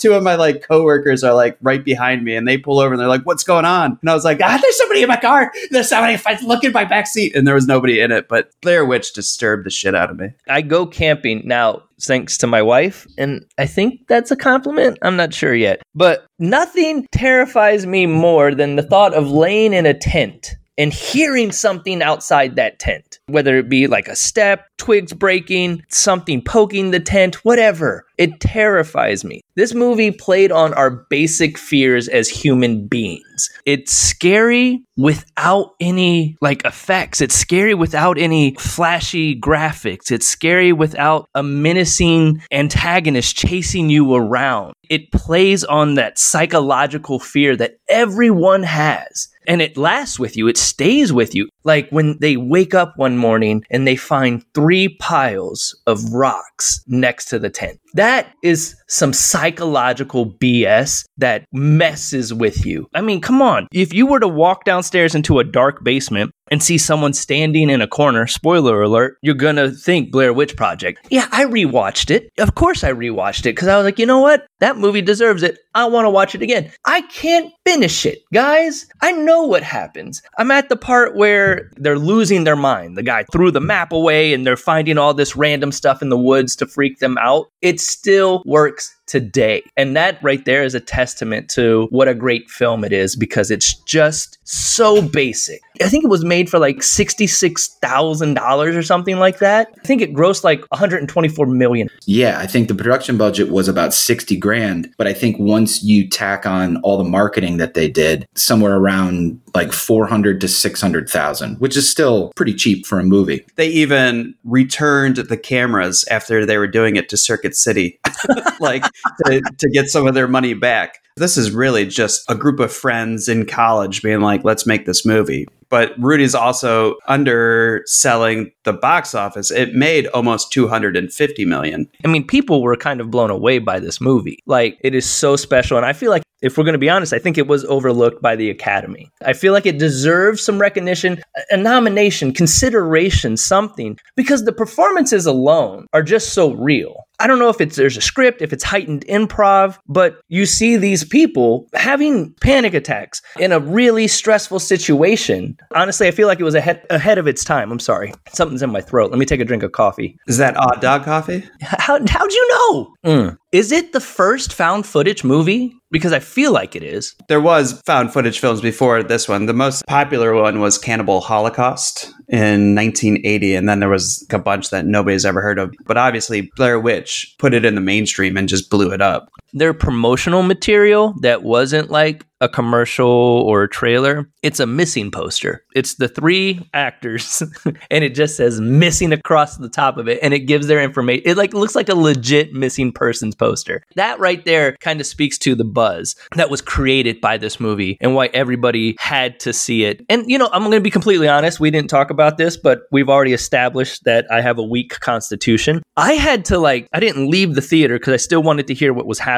I had to go around where the trash cans were back behind behind the seats because I started getting nauseous. The damn camera is shaking so much. And I'm like, I'm going to vomit in this theater. I'm scared and I'm going to vomit. I pulled it together. I toughed it out and I finished it. But like, it's something that it just stays with you. I could go on and on about little moments in this film that are just so well done and they feel so genuine. And I feel that speaks to why it is such a successful, lasting film. The second question that we ask, we go like, what's one horror film that you think the Academy overlooked? And then the second one is what award you would give it. I wanted to give it screenplay written directly for the screen. So I'm becoming a jerk because Lee likes to say like it's a great script and then I'm immediately countering with did you read the script? So when it comes to Blair Witch, I know you didn't read the screenplay because I can't find the screenplay. as I was watching Blair Witch and as I was getting the goosebumps again, then I started looking into how they made this film. And I think Blair Witch on this episode might be one of the most important movies we talk about when we're talking about the Academy Awards because Blair Witch is a symbol of pure art that came out of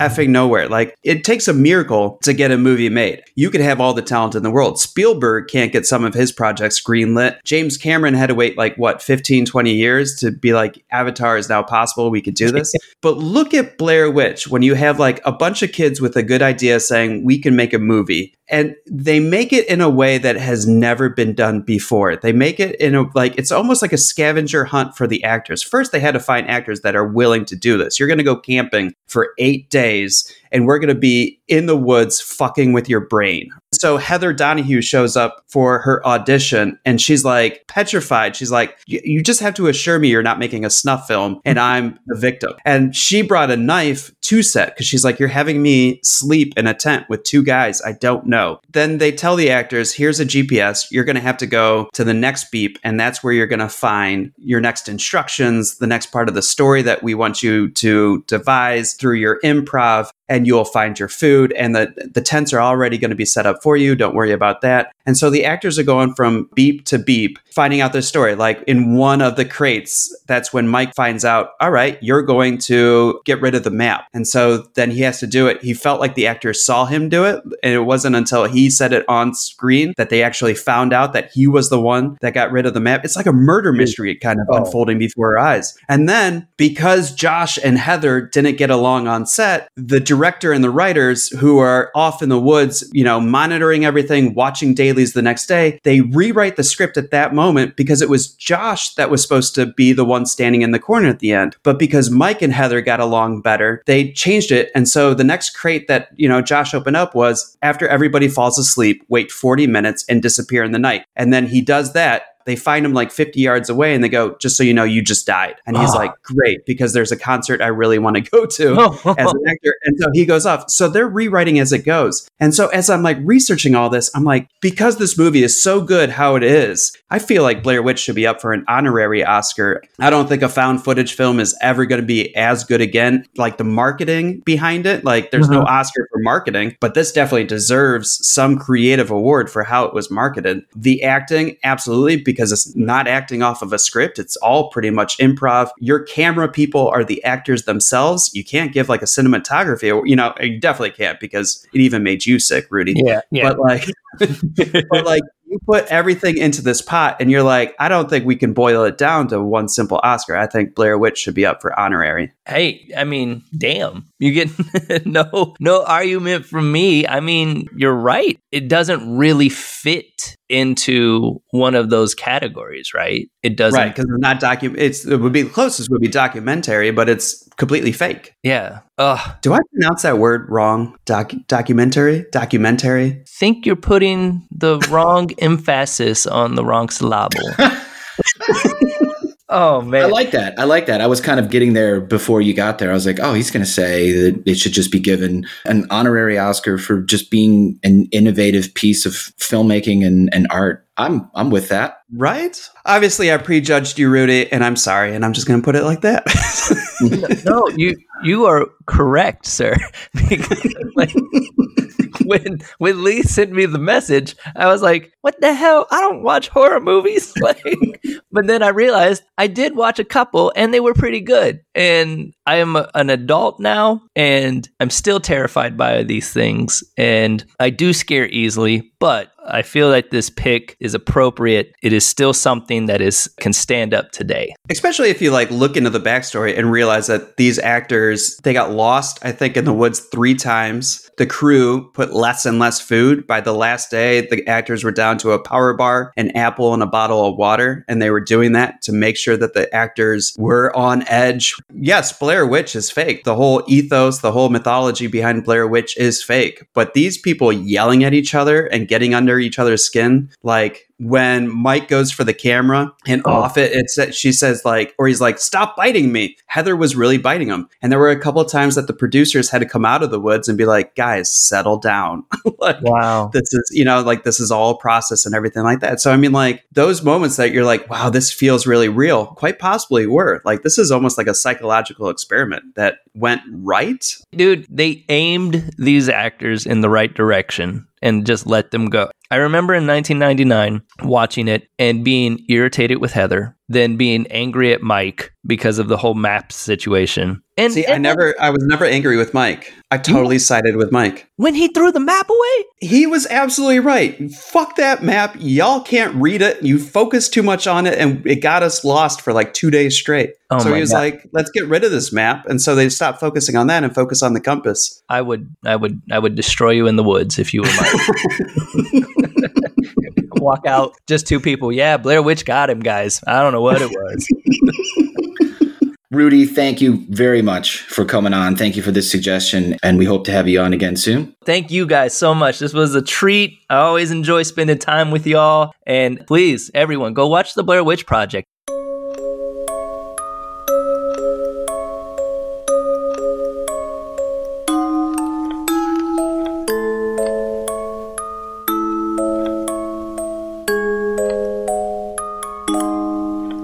Is it time for us to do our picks, bro? I think so. So then I'll go first because I think your pick should probably end the show. This was a surprisingly difficult decision for me. I rented a bunch of movies I'd never seen before. I rented a bunch of movies that I hadn't seen for a while. Maybe six or seven different times I was like, this is the one I'm going with. And then I'm like, no, I'm not going with that one. And even now I'm like, should I have picked the one that I picked? All right, I'm going to stand by my decision, which is Jeremy Saulnier's Green Room. Green Room is about an indie punk band called The Ain't Rights, who are traveling around the country playing whatever low rent gigs that they can get, barely scraping by. And just when it seems as if their tour is bust, they book a spot at a very unconventional venue deep in the forests of Oregon. Now, those of you who've never seen or heard of Green Room, you're probably thinking that you've got it all figured out. Everybody at the show turns into zombies or vampires or whatever, and the band has to fight their way out of the compound. You'd be half right. There are no ghosts or goblins in Green Room. Have you seen this once, bro? Because I don't know how much more I should say. Yes, I've seen this one. I don't think there's like a twist to give away. The most surprising things to me about this movie are the things that happen almost randomly.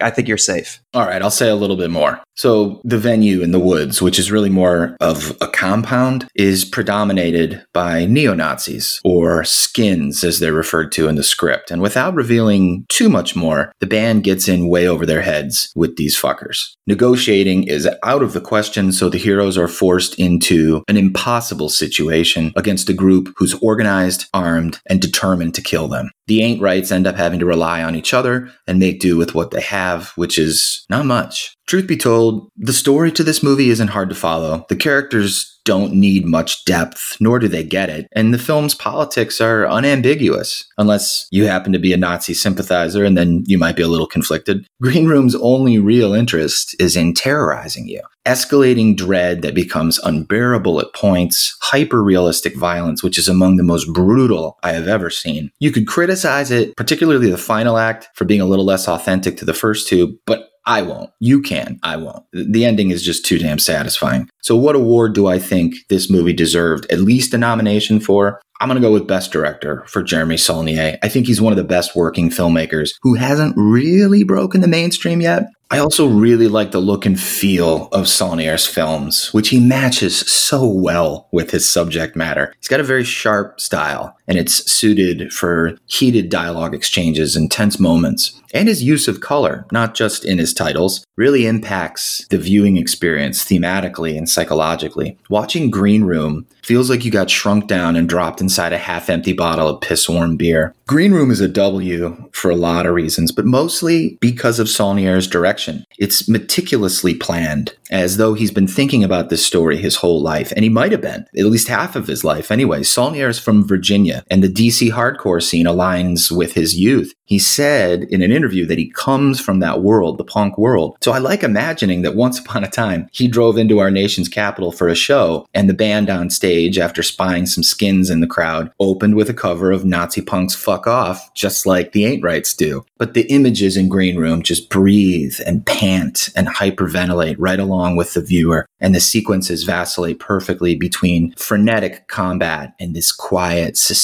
dread. I love every moment of this movie. Throughout the years, uh, trying to break into film, I've always had this idea of like a band in a siege situation in a green room. So the Ain't Rights, in a way, is kind of based on some bands that Jeremy was in when we were growing up. And so the first 20, 30 minutes of this movie is kind of a romanticized, nostalgic version of that. A bunch of young kids that are barely in their 20s throwing all their crap in a van and driving around to play these dismal little shows with 15 people in attendance who don't even really want to be there. And they do it because they love the music. It all starts with the band, and it was just about recreating that feeling of immortality and naivete and everything that, that you have when you're young and you're dumb and you're just rocking and rolling. And then it all gets pushed into a meat grinder as soon as they get to the venue. The skinheads are trying to cover up a murder that happened on the premises, and the band kind of gets in the way of that, and they're totally unprepared for how cold blooded these people are. You couldn't ever consider yourself in that position and have to come face to face with the notion of survival. It scared the shit out of me. By the end of the night, that gets stripped down to human beings at their, their rawest.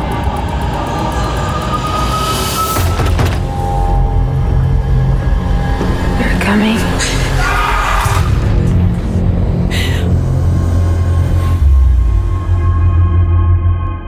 What award that really pops out at me that isn't even an award yet, but I think I've mentioned it once or twice on this show? If it was an award, I think this would be a shoe in for at least a nomination for best casting because the cast of this movie is on point from its heavies. Macon Blair playing Gabe as this like neo Nazi fuckhead that also is in the same instance. Like, as an audience member, you're sitting there being like, I hope he could figure out his shit so we could get our heroes safely out of the situation. He seems like a reluctant neo Nazi. But I don't think he's a reluctant neo Nazi. I think he's a pure neo Nazi. I think he's a reluctant murderer. The late Anton Yelchin. R.I.P. Oh my gosh, he's just, he's amazing. Imogen Poots, Alia Shawkat, all the way down from like Big Justin's Eric Edelstein, who's just this, my favorite. He's a mountain of a man. And then, of course, Patrick Stewart. And I think, like, when it comes to casting and everything like that, to be able to convince somebody of like Patrick Stewart's scale to take on this role of a neo Nazi who just is almost sociopathic, like, if it's a bad movie, which you don't know when you have the script in your hand, it could be the greatest script in the world. And it could come off horribly. So Patrick Stewart, he does so well in this role that you're like, oh, it's Patrick Stewart. It's kind of like Macon Blair. It's kind of like Eric Edelstein. Like it's it's these guys that you're like, oh, I really like what they're doing, and you know they seem like teddy bears, but in the same instance, they're fucking Nazis. And personally, I think all Nazis should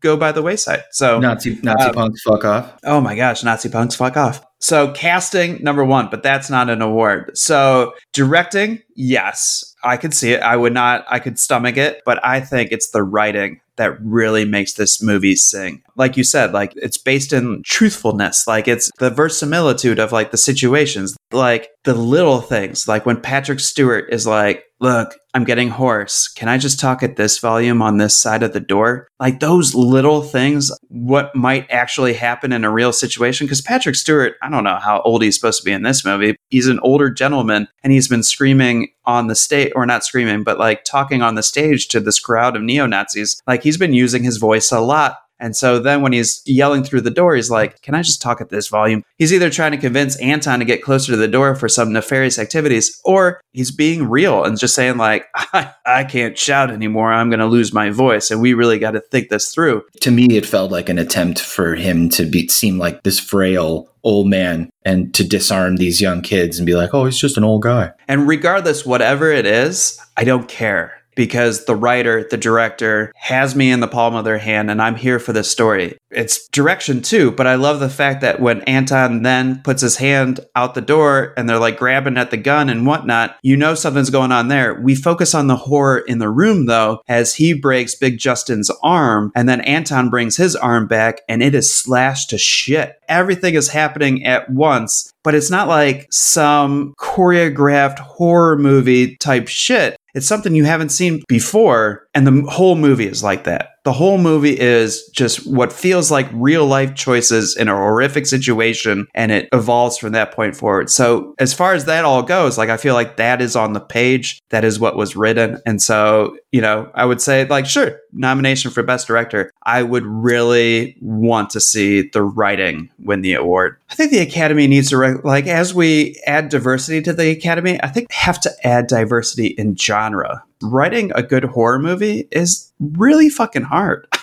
like to make things feel real in these situations and circumstances and to be like and to create characters that all have different edge but mainly are there for survival i think i think more academy members are old stodgy drama historical fiction voting members of the academy uh, need there needs to be some horror blood pumped in and just be like uh, we need one person screaming from the rafters. Everybody needs to read the script for green room because you can't tell me that this man didn't craft a story that is completely original. I'm totally fine with changing it to best original screenplay. And in my research, I looked up, I just wanted to see what, what people were saying about this movie when it came out. And I'm going to shit on a guy who's been published in Vanity Fair, The Village Voice, and The New York Times, who writes for RogerEbert.com. Simon Abrams, in his review of Green Room, he railed against the unrealistic nature of these characters. He pinpointed how they tell people to empty their pockets and how they get down on their hands and knees to look under the door, as if this guy knows what would be a realistic reaction in this situation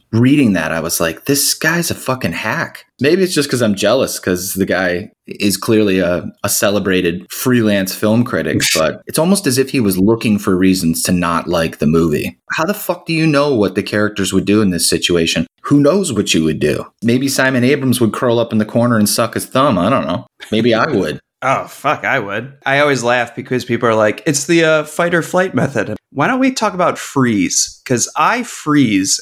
My fight or flight is freeze and just stand there and let it happen to you. yeah, but I also I also think you yeah, I mean that's funny. We're both, you know, white boy pussies probably in the end. But we we don't know what we would do. The the human spirit is indomitable. The human spirit wants to survive. So who knows what you would do to perpetuate your own life? Well, and I think if I was in a room with you and Rudy and MC and Emily and Joe and you guys were all like forming I was like I could I could get on board. But if I was alone, I'd probably be like, "All right, I'm just going to die of starvation in this room." I might take a bullet train if I was alone and I had that that gun. Be careful, it was a gift. One of my favorite, just kind of life advice from my dad. My dad and I always bonded through movies. We were talking about like my favorite critic, I think at the time was Peter Travers or somebody like that for Rolling Stone. And I was like, they didn't like the movie. And he was like, you have to understand that critics see a lot of movies and everybody has a genre that they don't like, but the critics don't tell you what genre they don't like. They'll just rail against the movie. And so you'll have like this stodgy 60 year old critic who doesn't like Disney movies, but he still has to review the Disney movies. And so he gives them a harsher critique. So maybe Simon is a wussy who doesn't like horror movies or probably looked away or watched it through his fingers or was one of those people that takes that long reach for the popcorn when the music starts getting intense and buries their head down between their legs. That's who Simon is. I don't know Mhm. Simon, but fuck Simon. All right. So I I'm gonna keep my pick as best director, but I'm gonna add to it best original screenplay. Jeremy Saulnier is Saulnier, Saulnier. I don't know how to say his fucking name. JS is great. And Yeah, I, he- can't, I can't wait He for can always come on the show to correct you. he can, he can. All right. I can get you guys a solid gig. Matinee tomorrow. Doors at one. You guys are on at three.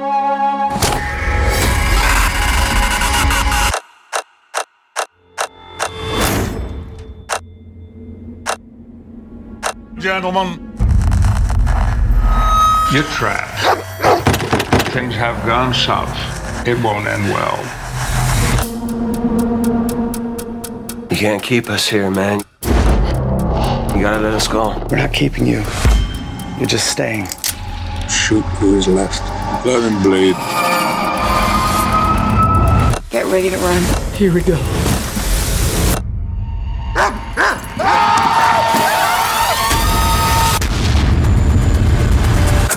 Careful now.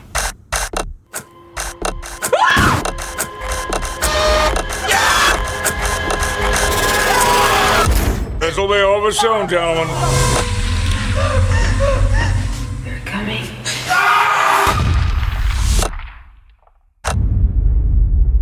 All right, Spro, what's your pick? All right. Well, if I'm the last pick, let me just open this up by saying there's so many good picks out there, and our guests brought a lot of good recommendations to the table. We thank them all as we start wrapping up this show. But I would be remiss if I didn't bring up a conversation I had multiple times with my late father, and that was how the Oscars, in his words, completely fucked up with their awarding The Sting over The Exorcist.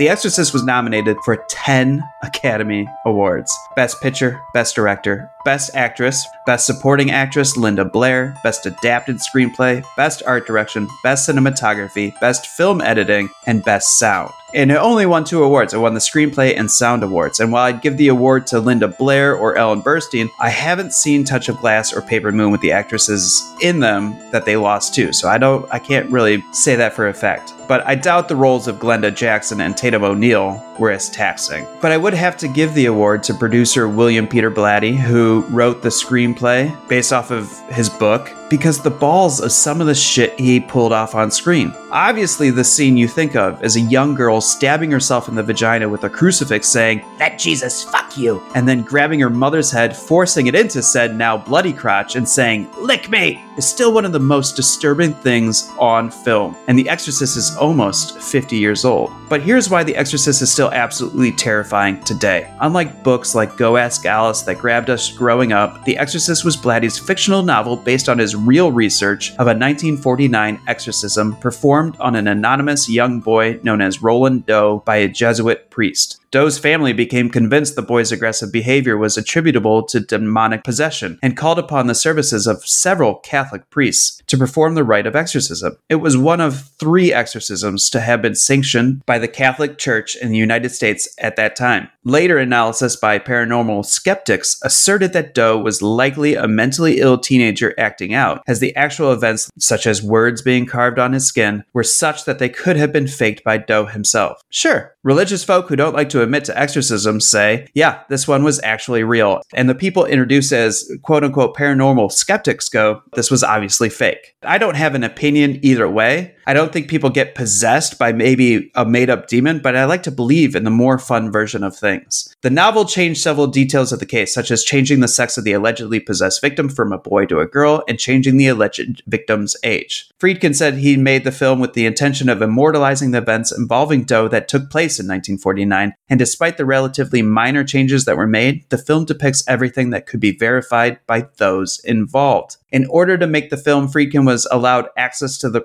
diaries of the priests involved, as well as the doctors and nurses. He also discussed the events with Doe's aunt in great detail. Friedkin has said that he does not believe that the quote unquote head spinning actually occurred, but this has been disputed. Friedkin is secular, coming from a Jewish family, so you could believe it's all bullshit and still be disturbed by the scenes of the film and be very nervous when your bed starts shaking for whatever reason in the middle of the night. I am not a believer in anything. I still have chills running down my legs, like, I don't know, this could have occurred. And if it did, that's scary shit. I was raised Catholic. I'm not practicing anymore. When I first saw this movie when I was younger, it terrified me. This movie still affects me because of my religious background. My older sister was kind of a terror for Sunday school because she kept asking the question why. And so as she started getting kicked out more and more Sundays, we started going less and less on Sundays to church. So Presbyterian didn't really take for me. But in the same instance, I don't know, just the feeling that evil is out there, perhaps because it's such a big world with, you know, running up on 8 billion people, like these circumstances can happen in little dark corner somewhere. I don't know. But one reason Mike Nichols didn't want to do The Exorcist was he thought there was no way of finding a talented child who could pull off the Regan character. And then Eleanor Blair walks in with her 12 year old daughter, Linda.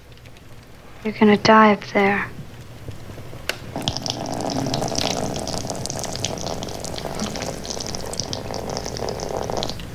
Regan. And the account of the interview for the job is just disturbing. The research says, with Linda having demonstrated the personal qualities Friedkin was looking for, he then went on to see whether she could handle the material. He asked if she knew what The Exorcist was about, and she told him she had read the book. Quote, It's about a little girl who gets possessed by the devil and does a whole bunch of bad things. Friedkin then asked her what sort of bad things she meant, and she says, She pushes a man out of her bedroom window, and she hits her mother across the face, and she masturbates with a crucifix. Friedkin then asked Linda if she knew what masturbation meant, and Linda responded, It's like jerking off, isn't it? And she giggled a little bit. And then he asked, Have you ever done that? And fuck, if this is not just the creepiest thing to read. Sure, haven't you? Linda responded. She was quickly cast as Regan after tests with Burstyn. Friedkin realized he needed to keep that level of spontaneity on set. And I understand why Freakin was having this conversation. I get it. But asking a 12 year old girl if she ever masturbated is fucking weird. Yeah, that's he went one question too many. I mean, if you, if you yeah, that last question was. I mean, the other two. I mean, I, I get it. Do you know what that means? Since you're going to have to do it on film, but then to be like, so do you fucking wag off?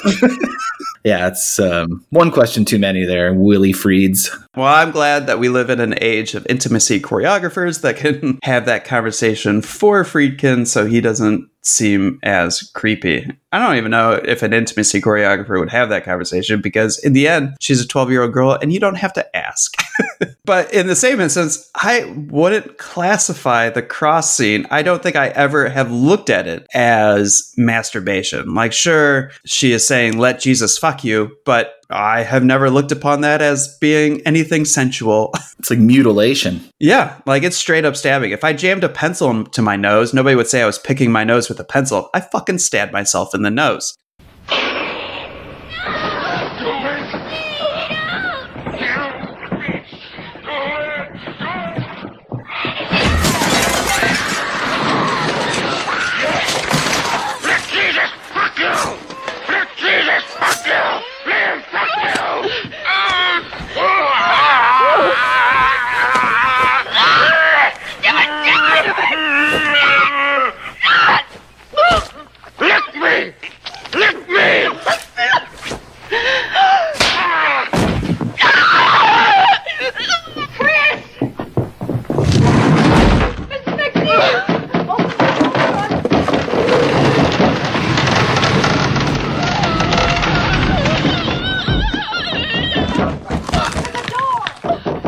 You know what she did?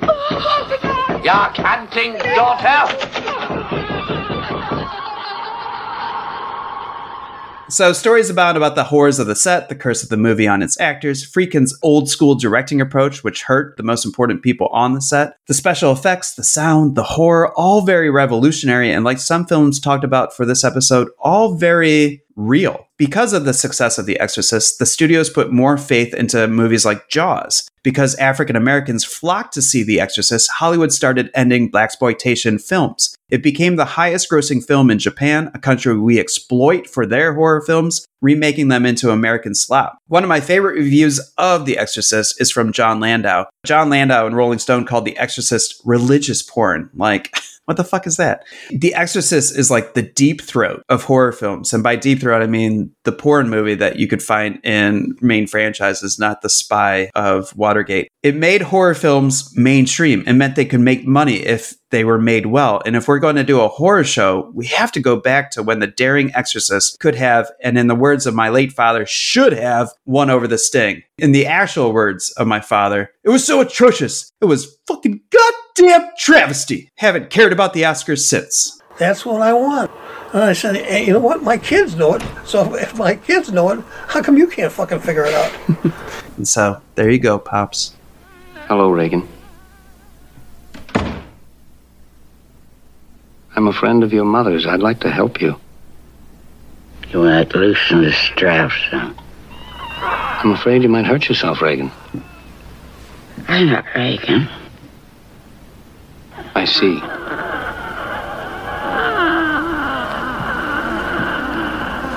Well, then let's introduce ourselves. I'm Damien Karras. And I'm the devil. Now kindly undo these straps. If you're the devil, why not make the straps disappear? That's much too vulgar a display of power, Karras. Where's Regan? In here with us. Show me Regan and I'll loosen one of the straps. Can you help an old altar boy, Father? Your mother's in here with us, Karras. Would you like to leave a message? I see that she gets it.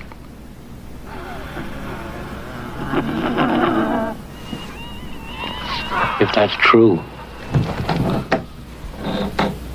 then you must know my mother's maiden name. What is it?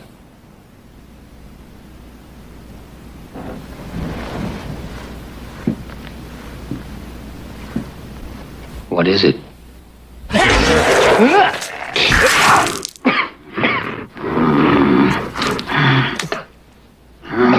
Thanks for sticking with us for this entire episode. Hopefully, you're going to take with you maybe a few suggestions and watch one or two of them before All Hallows Eve. It is the week. This is the weakest. If you're watching anything but scary movies this week, I don't know you. Like this is scary movie week. It's scary movie month in my house, but this has to be scary movie week, right? Oh, I start September 1st is where I, I mean, I've been watching nothing but scary movies.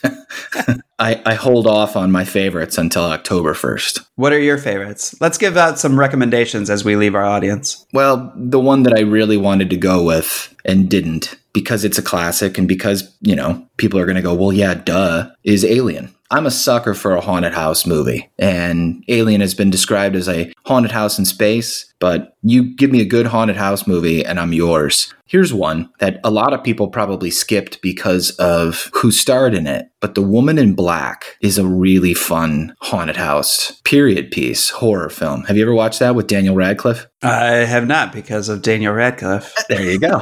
not only have I watched the movie many, many times, but I actually had to read the book as part of my master's degree in English literature, which I always figure out a way to bring up. The wife and I were reading it. We just kept passing the book back and forth and reading it out loud to each other and crushed a pot of coffee. And this was 9, 10 o'clock at night. And I started getting really twitchy. I don't know if that ever happens to you with coffee, but but I was like, we need to stop reading this. This is freaking me the fuck out. so, Alien for your classic recommendation, Woman in Black for one that maybe you didn't see. And of course, Housebound, if we're talking about haunted house stories, right? Of course, of course. If you want a dash of humor with your horror, Housebound. Fuck, nice. why didn't I think of that? So, paranormal activity freaks me the fuck out. And I know people like to razz on it and hate on it and whatnot. Ghost stories are the ones that, like, that's what scares me the absolute most. Doors shutting, cabinets opening, getting ripped out of your bed by invisible beasts. Like for some people, it's, you know, indestructible villains, you know, walking slowly toward them. For some people, it's demons. Like, what is yours? Well, you just made me Haunted think of. Well, yeah. Well, but haunted. I like haunted houses. I like isolation. That's why I think the greatest triple feature of horror that you could ever put on the screen would be the Isolation trilogy. Ridley Scott's Alien, John Carpenter's The Thing, John McTiernan's Predator. Three movies where your protagonists are cut off completely and have to figure out how to fend off this unstoppable force. Yeah, I'm gonna just- cut you off right there because I that's amazing. I mean, it's amazing that you put all that together and then you come in here and recommend Green Room, which is pure isolation as well. Like, oh yeah, there you go. I feel like that's a good note to end on. Sounds good to me. This fucking episode's way too long. Go watch some horror movies, guys. I'm Lee. I'm Spro. And we hope to see you sitting front row when the envelope found it. Sorry. When did you come up with that? That was pretty good. I just did it right now. It's just out, out of my ass. Look at you on your feet. That was inspired by the Crypt Keeper. Yeah, no, I got that. It's the power. Holy water. Oh. It's the power of Christ that compels you. The power of Christ compels you. That The power of Christ compels you. The power of Christ compels you. The power of Christ compels you. So when are we coming back? 11 7, November 7th. And we're bringing fan favorite Emily. Wonderful. I assume we'll be talking about another Hollywood Chad. We're actually going to finish off what's left of Uncle Bad Touch Kevin Spacey. Yeah, but we did him already. Best actor of 2000. we gave it to Denzel, remember? Yeah, but he has two Oscars, Lee. Oh, yeah. And he won Best Supporting Actor of 96 for Usual Suspects. Mm-hmm. Ooh, lots of good movies from 95. That'll be a good conversation. Please help us out by subscribing, rating, and reviewing the show through Spotify or Apple Podcasts. And, you know, if you can make those reviews mostly positive, we'd love you forever. And if, you know, you like Instagram, you can follow at Take on the Academy for some updates, lots of cinema posts. Or if you like to email, go ahead and send those to takeontheacademy at gmail.com. We hope you hear us again soon. Where where should our audiences sit for the next episode? Oh, well, I hope they're sitting front row when the envelopes are read. Nice. That was a good, thank you for that lead in. Appreciate that. Power of Christ compels you. The power of Christ compels you. The power of Christ compels you. The power of Christ compels you. He brought you low by his blood-stained cross. Do not despise my command because you know me to be a sinner. It's God himself who commands you.